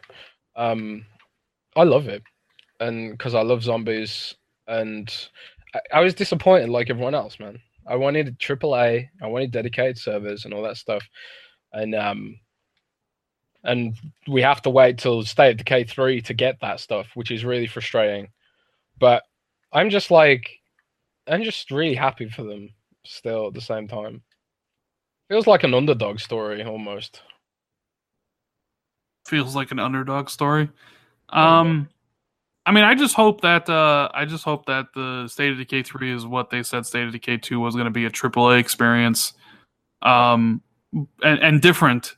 Uh, I don't want State of Decay three to come out and it's just like, well, it's just State of Decay two again, which is basically State of Decay one. It really No. annoys me that they did they didn't even add any new freaks for this game. Yeah, which I mean, really hopefully weird. them being brought in, they give them three years. I would imagine 2021 release, maybe a 2022 release. Uh, and you make a open oh shared open world zombie killing game where me and Jez can have our base together. It's not like it's not where I go into Jez's game and I Like just there help him. Like it's yeah, it's just like it's an online experience that everybody can share together and we can build our communities together because that's the next step for this franchise. Uh, they still got they still have the, the animations need to be completely overhauled because they're very low Oh, quality. they've um, like they've you know, they've overhauled the running animation in this actually for this patch too. well, good. I mean, it uh, it looks less stupid than it did before. uh, Show and W's. Uh, thanks for the super chat. He says State of Decay can really be a AAA franchise. I mean, yeah, if you pump the money into it and uh, give it dedicated servers, it can be pretty good. So, State of Decay. Uh, prob- I wonder which one's doing better. Or, or in comparison, or like, did they think Sea of Thieves would do better, or, or which, you know what I mean? Like, I know they said they both kind that. of uh, exceeded expectations, but I wonder if like State of Decay is um, out, outperforming what they even thought, or which one which one was better for them um, uh, between the two. Um, I'd love to know that, but we probably never will. yeah, and then finally, Halo uh, got a Halo announcement today that uh, Showtime and Amblin Television and 343 Industries are bringing Halo to television. Uh, their Showtime has ordered a 10 episode season based on the legendary game franchise. You think it's Um, any coincidence that that announcement has happened now as well after Terry has gone? Well, it's just like they announced this or something similar back during the reveal of the Seriously, Xbox. I reckon. Yeah, I reckon this was held up just because of money, and now probably. now people are getting paid the amount that they think they deserve to get paid. Suddenly, it's going ahead. I think it's that simple. Um, so they were probably trying to get something for nothing before, and now the checkbooks are open. They're like, you know what? Let's make this actually good. Here's the money. We want it to be, you know, great and stuff like that. So it says in its adaptation for Showtime, Halo will take place in the universe that first came to be in 2001, dramatizing an epic 26th century conflict between humanity and an alien threat known as the Covenant. Oh, Kyle So it's like. Yeah, Kyle Killen, who I guess did Awake, will serve as executive producer, writer, and showrunner. Rupert Wyatt, Rise of the Planet of the Apes, will direct multiple episodes and also executive produce the hour-long series, which enters production in early 2019. Now, here's a little speculation based off of like so it's going in production early 2019 how much you want to bet that this halo tv show will launch around the same time as the halo video game Uh, I don't Tie-in. know. I mean, they'd probably like that, but I seriously doubt they're going to force 343 to make a specific deadline because then the Halo Infinite has big stakes, man. They're basically they're basically soft rebooting the franchise with that that game, I would say. i mean you know they're i mean i'm sure i'm sure halo infinite has a deadline i'm sure they're like looking at a date and being like you, you know Oh, yeah. you, you need to hit this down i'm just saying like if they're going into production in early 2019 hour long 10 episode series you figure show t- i mean i would figure the earliest they could put it out is probably end of 2019 but maybe they hold it to the beginning of 2019 and they start using the series as a 10 episode or 10 week like event leading up to potentially the launch of the video game. I don't know. Like i, I cross promotion I, like that's my first thought when i saw this it's like okay the tv show's happening it's being filmed early next year you know who knows when halo infinite's going to launch presumably excited? 2020 i need to good. look i love halo i wanted to see like big screen halo i mean i, I have to see like if like give me a trailer Like I don't know, like because it, it could still be very bad. You know what I mean? Like it could just. I I I I, I don't want to dream. Like I don't want to. I don't want to be like, oh my god, we're gonna be breaking bad levels of TV here, or or um, you know, like. Or, or, or Game of Thrones levels of just like, oh my god, this is just amazing, or Band of Brothers or something. Like, I'm not jumping to any conclusions, but I do feel like I don't know. Maybe maybe I'm wrong, Jez. Maybe maybe maybe it's not, but I, I do feel like this is gonna like kind of lead to Halo Infinite, and there it's just gonna be like marketing push, like Halo every single week on Showtime, and then boom, Halo Infinite. You know, like I, I don't know, Maybe, maybe, maybe. I'm, but it uh, is it is interesting though, like you said, that this is happening. Uh, you know, right in finally Showtime, happening. Um, Showtime gave me back Twin Peaks, and um, I watched. I've watched half of Twin Peaks season three, which um, you know, Twin Peaks is a early '90s a horror soap opera, which I worship. And uh, Showtime greenlit Twin Peaks season three. They gave David Lynch full creative control. David Lynch has made the most insane TV show I've ever seen in my life, and it was amazing. So I'm pretty confident, actually. I might actually be good because it feels like Showtime completely got out of the way and let David Lynch make. I mean, it's it's like it's probably like a, a stupid reason to be optimistic, but they it feels like Showtime completely got out of the way and let David Lynch make a TV show that would in no way be popular with anyone except Twin Peaks fans. So um, I'm pretty optimistic. I mean, you, you get like those like the World of Warcraft movie um, had loads of content cut out because the studio was like, it's too long, it's too long, blah blah blah.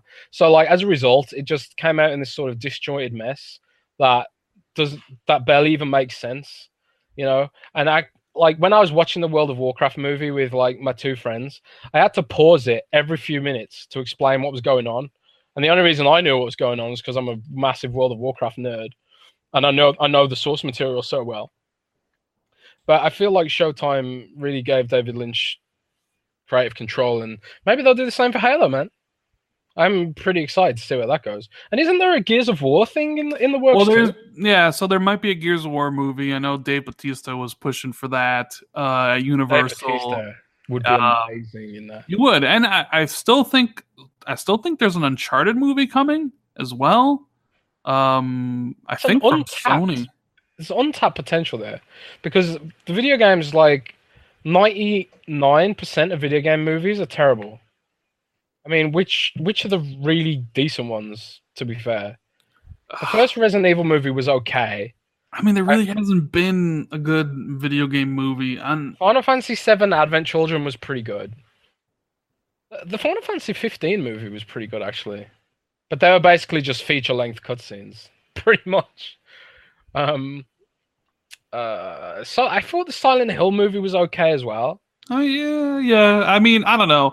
You see, like you're adapting, like you're adapting all this, like, uh, like story from like from video games, which normally don't really have good stories. You know what I mean? Um, and like nobody really spends a lot of money in them. They just hire some shitty screenwriter and and and do some stuff. So it's like, And they're I- just basically cashing in on the brand. yeah. Like I thought the Assassin's Creed movie was going to be good because it seemed like, hey, they got um, oh man, I'm I'm blanking on the guy. Uh, help me out here. He played Magneto. Uh, he played Ian Steve. Jobs. No, not? Ian McKellen. Like he played the younger version of Magneto in uh, Days of Oh, Future uh, Past. Um, Benedict. no, No, God, I I, he- I know what you mean. I- he was in. He was in Prometheus, right? The I mean, he blonde- was in blonde dude. Inglourious Basterds. I, I love Oh him. God, what's his name? I love him Uh, too. What's his name? Oh, Michael Fassbender. Thank you. yes, Michael Fassbender. Michael Fassbender is a great actor, right? So I thought when he was in doing Assassin's Creed, I'm like, oh, dude, they got a really great actor. It's going to be good. And the movie was crap.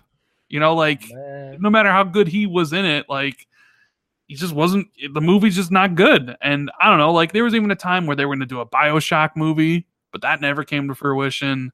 So like when it comes to like video game adaptations for stuff, like I don't, um I don't really, I, I don't know. I tend not to get excited. It You works I mean? both ways though, as well. Like most most games based on movies are terrible too, because everyone's just everyone's looking past the source material and just looking to cash in. It's really annoying. Yeah, Mortal Kombat. There we go. Hans Oh, Worst. Mortal Kombat Mortal awesome. Kombat back the very first Mortal Kombat movie. I actually went to see that with my friends. It was amazing. Oh, oh uh, God, I love that. The Street Fighter anime movie was pretty good. Remember, You remember saw that. Doom with uh, the Rock? I didn't see that, but I heard I Wasn't- heard things about it. Wasn't it. very good. It was not very good at all.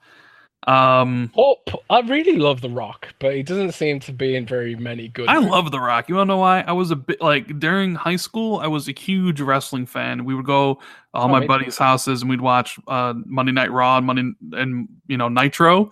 We'd have the two T- TVs setting up, watching back and forth.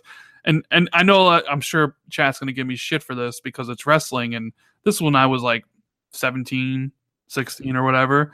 So it, it was like an event for us because it was like all my friends watched it. So we go over every Monday night to my buddy's house. You know, we'd order pizza and it was like me and my five friends, and we just sit there and we just watch for three hours. You know, ma- male soap operas, I guess you want to call them. Dude, I watched. I used to. I used to do that too every Friday night, watching Raw, because it was on on a Friday in England. Like, um, because it, it aired. It aired live on a Monday, but like at three in the morning or whatever. But like the repeat was on a Friday, so like every Friday after school, we'd just watch Raw. It was awesome. yeah. I don't know. It was, you know, it, it was just, I guess, the right time, the Attitude Era. Like I was like sixteen. That- should we start a wrestling podcast? Yeah, I, I haven't watched wrestling in a long time, but The like, Rock your favorite wrestler then? Yes, he is, or at least would be. Yeah, totally. I always said he would be a movie star, and I was right. Um, I, I love me. I love me, The Rock. You, you know. Um, but yeah, so I don't know what are, what are we talking about? This isn't this isn't video games. This I know is we're talking is about Doom, we're talking about Doom, and then we started talking about wrestling because of The Rock. yes, So we're talking about video game movies and the Halo, the Halo TV show. the Halo TV show. Interesting that it's finally happening five years later, though. I want you know, like, remember when that was announced at the um, the reveal? Yep. It was supposed to be done by was it supposed to be done by Steven Spielberg? I think Spielberg's still involved in some capacity. Yeah, and now it's actually finally happening. We got a TV show Halo. Um, uh, you know, you know, we'll see. We'll see. I, if this was HBO, I'd be like, oh man, HBO is doing a Halo, like because HBO produces some quality television. But Showtime, it's like Showtime. Are we gonna get like Cortana naked or something? Like, you know what I mean? Well, Like, there's a lot of there's a lot of nudity and violence in Twin Peaks season three, and that's on. well, there's a lot of nudity and stuff in, in HBO shows and, and Showtime shows, but I'm just I'm just kind of curious to see. That won't they won't put nudity in that because little kids will be watching it. Well, yeah. Plus, I'm sure Microsoft doesn't. You know, nobody wants to see Master Chief's dong or anything. You know, Well, speak for yourself, man. I'm just I'm kind of curious to see what the, what air like is it going to bridge Halo Five to Halo Infinite?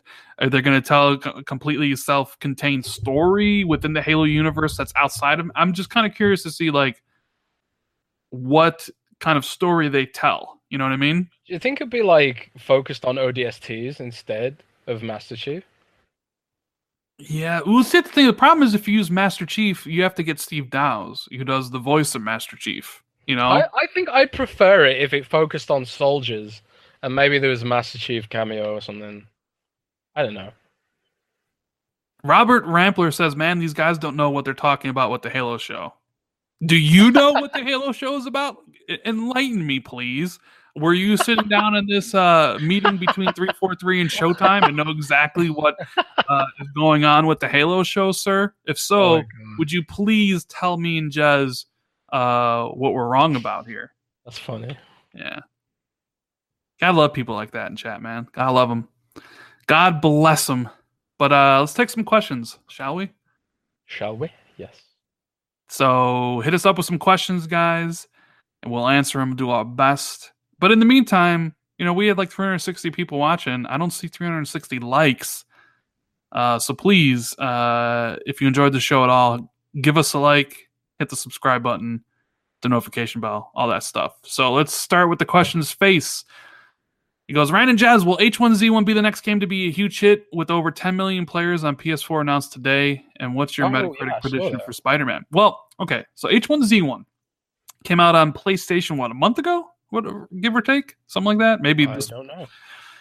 um, and it now has over 10 million players on Sure. the There's a lot. PlayStation. Um, will it? Is it the next big game to be a huge hit? Mm, well, I mean, 10 million players is already kind of a huge hit, is it not? Uh, I bet Sony's kicking themselves for letting them go. I, They could have had their very own PUBG. I, th- I think this speaks to the power of a game being free because it's free, right? And I also think it's, it speaks to how hungry gamers are for battle royale that necessarily aren't PUBG and Fortnite, and how PUBG kind of screwed this up a little bit. You know, So- like by by not being on PlayStation, you kind of created a, a like uh, Ah, Uh, okay. you know what I mean? Like they went with Microsoft, got the money, seems to be doing okay on Xbox. We haven't got any sales updates. Uh, but by not going to PlayStation, you let Fortnite Fortnite run rampant there, and then the next one to come out is also a huge hit. I just I just wonder like if they just if they did maybe they couldn't. Maybe it was impossible to do an Xbox port and a PlayStation port, or maybe even doing console at the same time. I'm just wondering if uh like you know what what PUBG would have done on PlayStation because clearly people on PlayStation want uh, a battle royale game, right? Yep. So. Or if even going if PUBG made them well, they obviously they probably haven't because they probably made over a billion dollars on PUBG considering it's like sold 50 million copies. But maybe did you you think maybe they should have been free? Maybe maybe not. I don't know. I mean, they do have a lot of free to play elements in it with the cosmetic stuff and the season pass or battle pass, which they just introduced. It's like they want to be able to sell the game, but then also have all the trappings of a free to play game on top of it. I don't know why they're not free to play, frankly. I mean, because people 50 million people decided to pay $30 a piece i guess well, they could make that'd make so much more money and have so much more mind share if it was free. Think? yeah I think that'd have more mind share if it was free. and i think people would be more accepting of the um issues it does have you know what i Or mean at least if it was in Game Pass or something. But one of the reasons State of Decay is doing so well is because of the mind share that happens as a result of Game Pass. Like someone has it on Game Pass. Let's say this multiplayer game's good. You want to get it too. Maybe that person's like, I don't want to get Game Pass. I'll just buy it outright. It just it just creates mind share, and it like for free game creates mind share. And I think like if PUBG was free, it would probably be a lot bigger than it is. I mean, it's obviously a- it be, but- i mean it's already huge it's like the biggest game on steam it's potentially like the what the third biggest game in the world after fortnite and league of legends i mean I think it'd have a bigger reach though.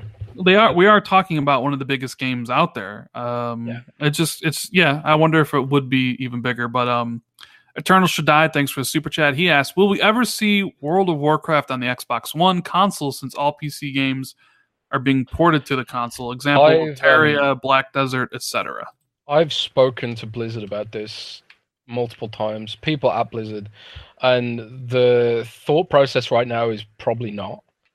Um, the reason for that, yeah, the the reason for that is World of Warcraft is based on a really really old engine.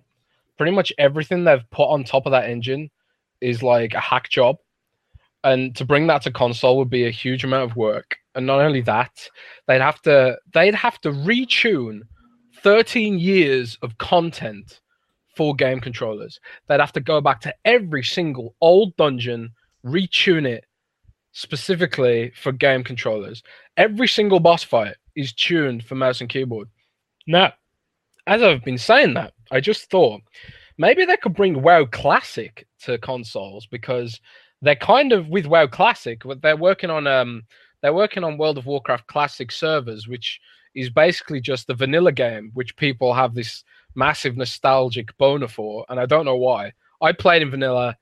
World of Warcraft is a much better game now, objectively, but people have this nostalgia for the original, the original version of the game for whatever reason. I think Blizzard could maybe rebuild that for console. There'd be a lot less content to have to retune and rebalance, and maybe build build WoW Classic up from there on console. But again, I don't think I don't think it makes a lot of sense for them. I don't think I think they'd rather just make a game from scratch that's designed for console. I can't see World of Warcraft ever coming to console. I mean, I've asked them about Heroes of the Storm coming to console as well, and you'd think that'd be a much easier game to bring to consoles, but they don't even want to do that. Like from what I understand, so Yeah. It's it's Um, frustrating though because Diablo's done so well on console. I'd love to see more Blizzard games on console, but Yeah. PC first step. So Gunstar wants to know how are reviewers going to review Forza Horizon 4 if the core of the game, the seasons, are going to occur weekly? A four-week embargo after release? Question mark. Um, I actually thought the same thing there. Uh, since seasons change everything, how are reviewers going to be able to play all four seasons uh, during their review process so they can I act think accurately? um, what they'll do is they'll speed up the seasons That's exactly what I was thinking. for the re- yeah for the review period. I reckon they'll speed up the seasons. I would Um, imagine they can change it at their whim. So for Yeah. like regular release it'd be a week. I wouldn't be surprised if a season uh usually the Forza Horizon games get released to reviewers like pretty early, like usually uh, 2 weeks beforehand, if not more. Yeah. Um I would imagine what do you think Jez? Maybe a season every 2 days, a season every 3 days or something? A season every three days or two days or something like that. Yeah. Yeah, because obviously, if you give if you give them you know a week beforehand, like it's like oh by the way, seasons change everything, but I only played in winter, so I don't really know. You know, I um, Yeah. so yeah, I, I think they'll they'll speed up the process for it, and then they'll go back to uh like the regular time. Uh, let's see what else here. Katopsy wants to know: Would you trade all your PS4 first party exclusives for crossplay with Xbox and Fortnite? Uh. No, No. Um. I don't I- care about crossplay at all. Frankly, Yeah. I mean, personally, I don't. Uh, I understand why Sony's not doing crossplay because it doesn't make any business sense for them, and they run their business how they want they want to run it.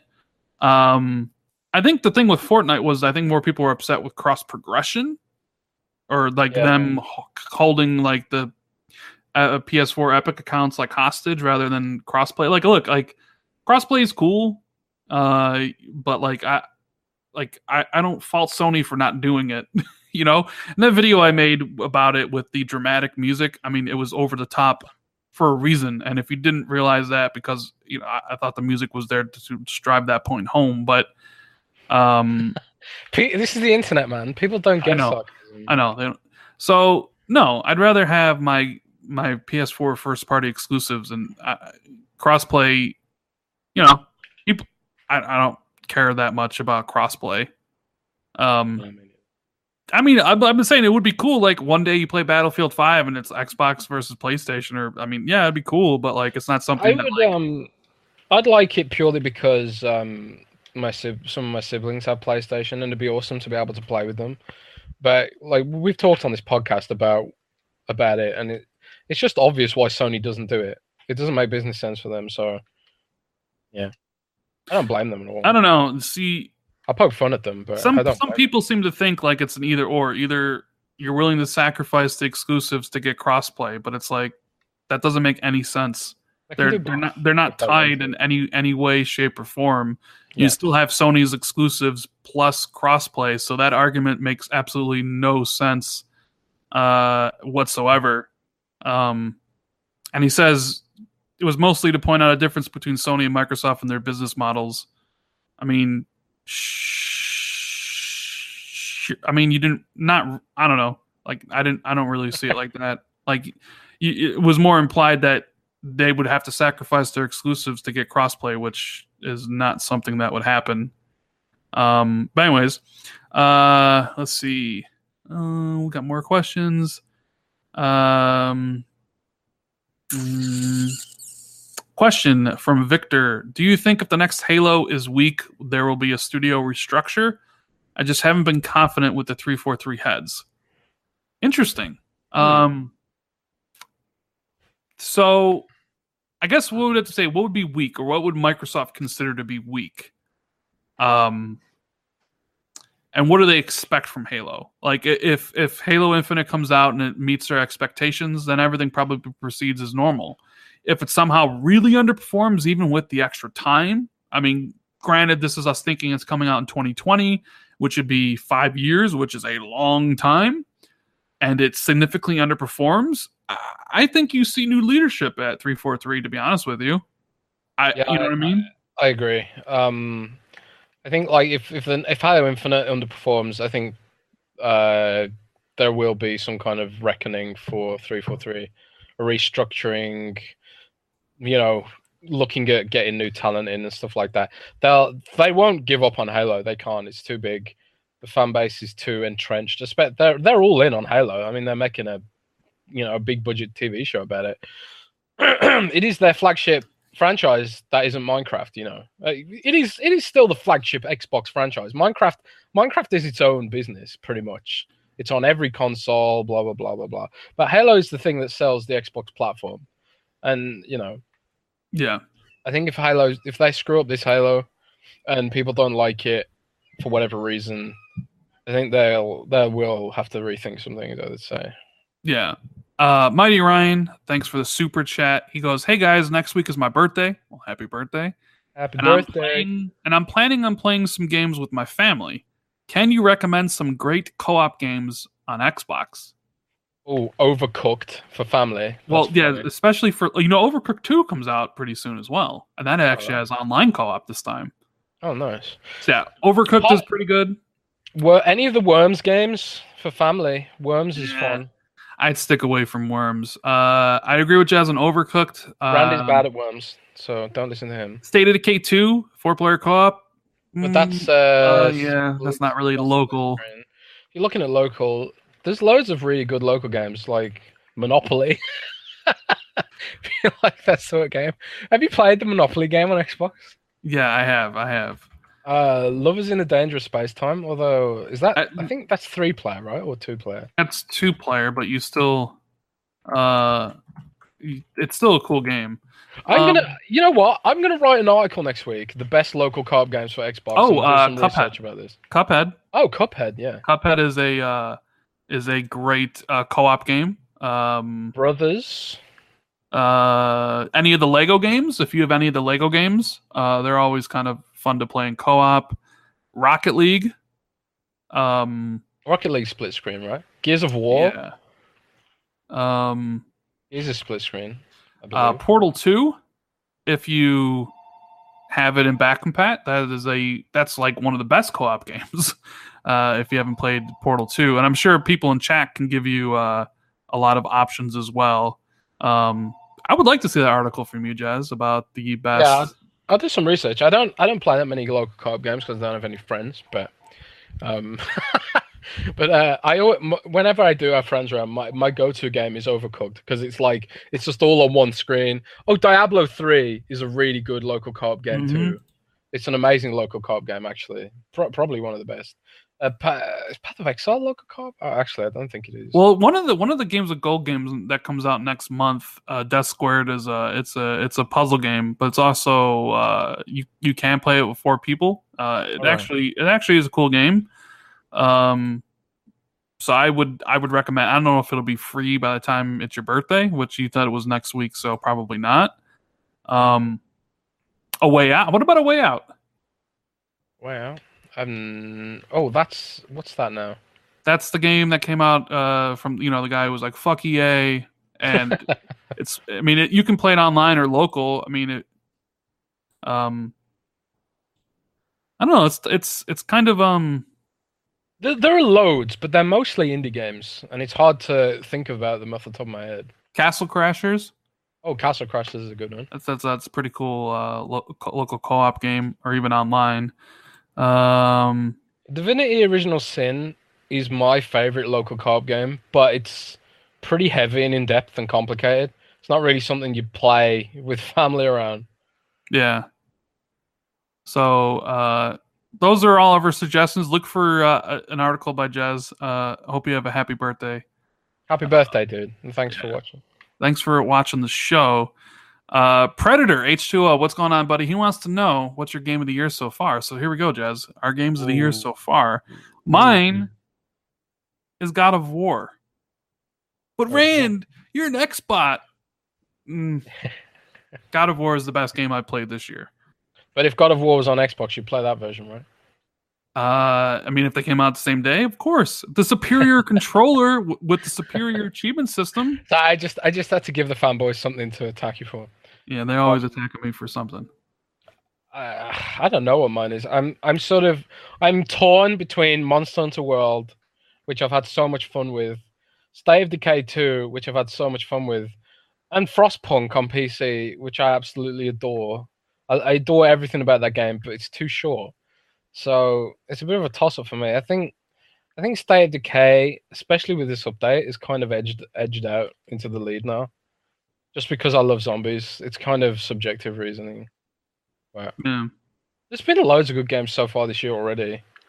Pretty pretty cool. And there's gonna be so many more later this year. I've I'm gonna before we before we end round, predict predict what your game of the year will be by the end of 2018, given all the games we know about that are coming. Predict. Um. Well, this goes back back to Face's original question about the Spider-Man Metacritic. So, I don't think Spider-Man's going to be better than God of War. Uh, so I, I think I think the Metacritic for that game will be about an 88. Shadow the Tomb Raider, from what I've seen, even though I love Tomb Raider, I don't think it'll be better than God of War. The only game that has the potential to unseat God of War is Red Dead 2, in my opinion. For you. For me, for me, like I Gotta say that or people will be mad. you know, for me, the only game that I see coming out the rest of the year that could potentially unseat God of War is Red Dead Redemption 2. Um, I Black Ops 4, no no chance because we got no single player. I don't really expect great single player from Battlefield 5, 5 even though the multiplayer looks a lot of fun. I've been watching some streams of that. Like, oh, it looks really great. I've just got an Uh, alpha key for that. I'll have to try yeah, Spider Man, I think is going to be really good, but I don't think it'll be next level like God of War was. Uh, Shadow of the Tomb Raider, I don't think it'll be better than Rise of the Tomb Raider. Uh, what else? Hitman Two, I think will be a really solid title, but not like an amazing great one. Fallout seventy six, eh, I don't, I don't think, it, I don't think it could reach that. For yeah, so I mean, really, the only one is Red Dead Two, um, in my opinion and I'm not even sure. Like Far Cry Five is right there at number two. I'm I'm not even really sure a game. Uh, there's a game that could even unseat Far Cry Two f- at number two. I think there's maybe wiggle room for somebody to be number three on unseating Detroit, but I don't know. My one and two might be set. Might be just God of War and Far Cry Five. Fair enough. What about you? Oh man, I'm really, really, really excited for Fallout 76. Like ridiculous so. I love Fallout games. I love Apocalypses. It kind of looks like the game that I would have hoped Sea of Thieves and State of Decay 2 would have been more like with the you know the asynchronous multiplayer uh and also more robust base building mechanics and you know loot to scavenge and that sort of thing in a dedicated bloody server. So Fallout 76, man. I'm pretty excited for that game, but again, maybe it'll suck. Maybe it'll have no depth and it'll be just Yeah, well that's that's the thing. 4 mod. Yeah, like uh, Cat says, Rand Forza Horizon, and it's not like I, I, I forgot about it. It's just that as much as much as I love Forza Horizon, and I do love Forza Horizon, there is that stigma that gets attached to it about it's just a racing game, right? And Oh wow. you know what I mean? Like Forza Horizon 3, I gave a 9.5, and it was my second game of the year in 2016, only beaten out by Inside. And just sitting here thinking about how good and how much I loved literally God of War and Far Cry 5, I just can't see Forza Horizon 4 mm. Outdoing Do you know those two games. what I you know? think it is is that they're not really emotional experiences. Yes. I think that's that's what that's what it is I- for me. I mean, Red- very much Forza Horizon 4 could be my number three, my third third game of the year. I mean, like, it's just I don't think it has. I just don't think it has that, like you said, emotional impact. Um, of being number one. Um, uh, shout out to Carlos Cripson for the super chat. He says, "Do you think Rockstar is just focused on Red Dead Redemption and Grand Theft Auto from now on? They haven't released anything else." I saw that. Um, is that question inspired by a meme? Because I saw on Reddit someone posted a Rockstar timeline on Reddit, and it was like they released the game every year for like so many years, and then GTA Five dropped, and they didn't release anything at all for years, and just focused on Red Dead and making content for. Uh, did I say Gears for GTA? Yeah, And um, then they didn't, you know, they had they made LA Noire, you know, Bully, Manhunt. I absolutely loved Manhunt as a kid, and um and that sort of stuff. And now they are just a Grand Theft Auto machine. I I, I don't understand why that game's so popular. Still, I don't get it. I really don't get it, man. It's That's one of the biggest mysteries in my life. The GTA line mode, man. Like, but Yeah, I- the I question is, like, I do they only make Red Dead Redemptions and Grand Theft Autos going forward? Um, I think it's I think it's damn possible, man. I think like they'll probably like they'll probably have a team working on content for GTA and Red Dead, their online modes, because they've must have made so much money from GTA Un- Online. unless there's a team and they want to do a passion project, like whether it's Bully Two or LA Noire Two or something well, along that was those made lines. by Team Bondi.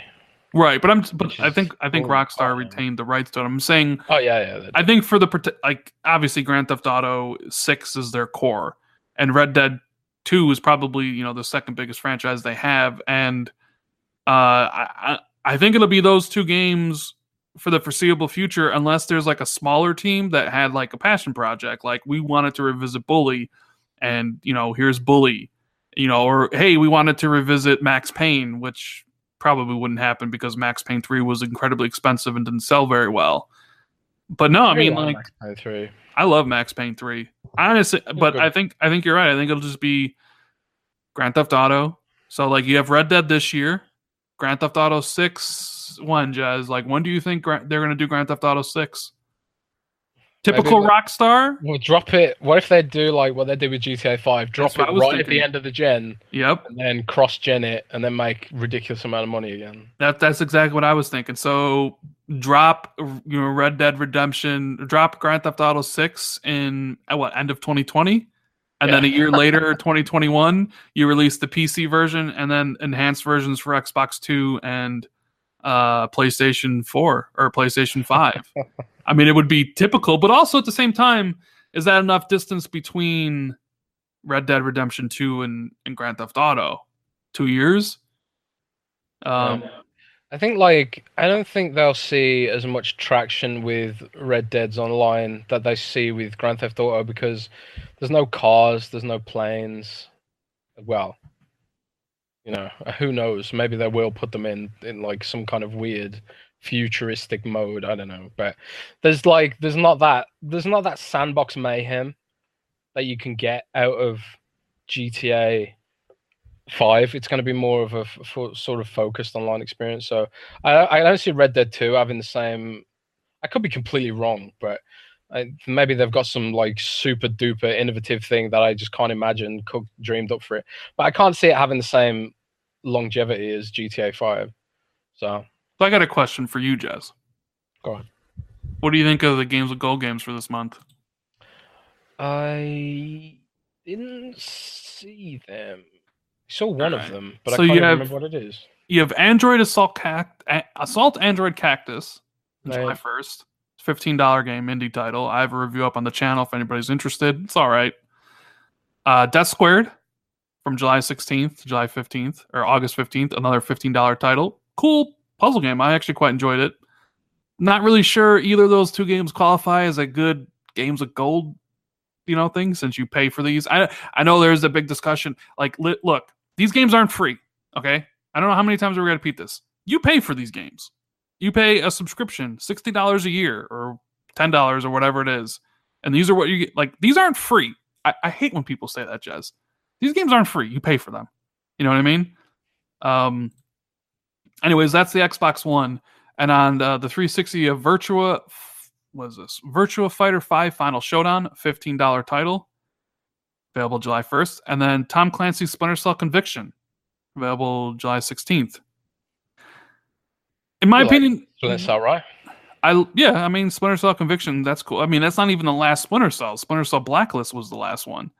Um Right. uh, my initial thoughts, eh, pass. Not a, I mean, uh, I mean, Assault Android Cactus and Death Squared are good games, but like, I mean, it ain't like giving away with go, like free like good game. You know what I mean? Do you think um, Games with Gold is sort of losing its budget? Hmm. with uh, with the way they've been doing everything else lately. What with like Game Pass?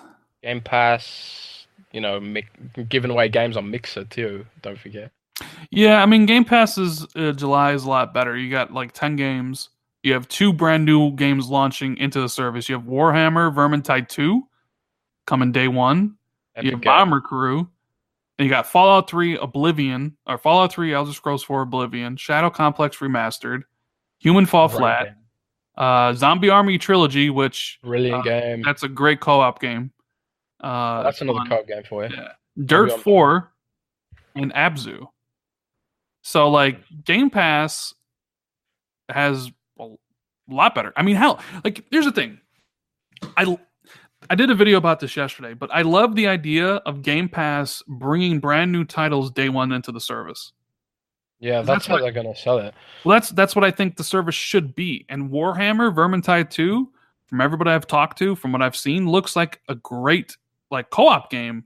Just you know, and, and that game's like forty dollars. Like this is what I want Xbox. Game Pass to You be. can play. You can play Ver, uh, Warhammer Vermintide 2 on the Alpha Ring if you just go into the Mm-hmm. Xbox Insider app and sign up for the beta. It's free. Yeah. Um so like I, I love the fact that there are new games launching into Game Pass and hopefully that's what the service eventually becomes. Um but you know like I know they're always going to add older games cuz that adds like, you know, value to the library. And maybe it's just me speaking of the fact like I own a lot of these games, so it's not often a chance I was like, "Oh, brand new game," but like I I like seeing like brand new games launch not only in games of gold but specifically in Game Pass. I think that's what the service is really good for. Um, uh, Gigi wants to know if the new Ori is going to be in Game Pass. Currently, no. No, it isn't.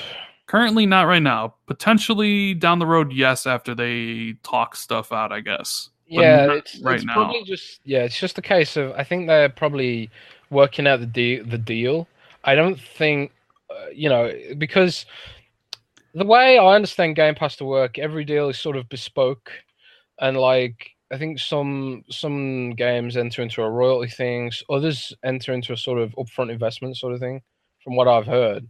Um, so it just depends what kind of deal they they can nail down for Will of the Wisp because let's remember, um, Ori's probably going to go to Steam. The original went to Steam, right? So they've got Moon Studios have a bit more control over what they do, and I guess like maybe they're not, maybe they're skeptical of Game Pass and stuff like that. I don't know, but it's interesting, you know, because I mean, I'm not going to say which studios it is, but I've spoken to a few studios about Game Pass, and a few of the people who were very skeptical of it have since put their games in Game Pass. So, um, Mi- Microsoft is winning people over with data, clearly, and um, they're saying, "Look, this is what these are the numbers we've done on this." Blah blah blah. Give it a chance. We'll give you this money, this deal, whatever. So, I don't know, man. I know. Moon Studio, they they uh, they. Sam says like he, he says he can totally see Microsoft picking up Moon Studios after or in the Will and the Wisp. I don't know. They've been pretty outspoken about re- retaining independence. So- So were some of the others. Yeah, I mean, I guess that's true. I guess money does does talk. Playground Games was very vocal about their independence previously. I'm pretty sure. Yeah. So bad month for games of gold. Pretty good month for Game Pass. It, almost kind of feels like these two are at odds with each other, and somehow they should merge the two at, some point, or get rid of game gold. I don't know, or get rid of games with gold. I mean, people be really angry. Say in chat, if will people be angry if they got rid of games with gold and focused on getting better titles for Game Pass? No, people. I mean, people do look forward to getting the free titles. I just, I, I don't know if what you're getting is worthy of the money of the subscription. I don't know. Some pe- people would say, "Well, you get 48 games a year, and that comes out to be two grand, two thousand dollars," and it's like, yeah, but like, are the games any good though? I, I, I don't know. Like, I, I, I've look. I think. I think they could remove games of gold and people would still be subscribed because people subscribe for the multiplayer. I think if I haven't, I haven't, I can't remember the last time I downloaded a Games of Gold game. If if they remove like multiplayer, like if, if they removed Xbox Live like the multiplayer restriction, it was just like sixty dollars for Xbox like games with gold. I think everybody would unsubscribe.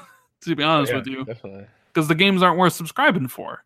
You know, I mean, what keeps that all afloat is, hey, you want to play PUBG? Hey, you want to play Call of Duty? Hey, you want to play Battlefield? Well, they need to pay us sixty dollars, which sucks. Shouldn't we shouldn't have to, but it is what it is. You know what I mean? Yeah. Um. Anyways, I think we're gonna end the show there. Um, it's getting late for Jezzy. So thanks for rocking out with us, guys. Uh, you can follow Jez on Twitter. His link is in the description to his Twitter, as always. Uh, what do you got going on for the rest of the week? Well, I think I'm fresh out of leaks now, so um, gotta go hunt some more down for next time. Other than that, I don't have anything major planned. I think I'm gonna try and review Vampyr next week. Who knows, man? Things always come up. That's true. And as for me, I'm going to prepare videos for reviews for both Crew 2 and NieR Automata. I'm going to try to finish both of those off this week. I am going to play through NieR Automata at least three times and uh, look forward to those. And I'm sure there'll be other videos I drop in between. So if you enjoyed this podcast, give it a thumbs up. If you're new to the channel, make sure you subscribe. Uh, sometimes Google's finicky about sending out notifications and putting this in the sub, you know, the sub box. So if you want to always be notified, you can always hit the bell icon. That'll notify you. And um, we'll see you next Thursday, uh, since uh, July 4th is on Wednesday. So we'll see you a, a week from now. So thanks for watching here on YouTube, and uh, thanks for watching on Google Play or wherever else you listen to, like iTunes. So we appreciate you guys, and we'll see you next week. Later. Bye.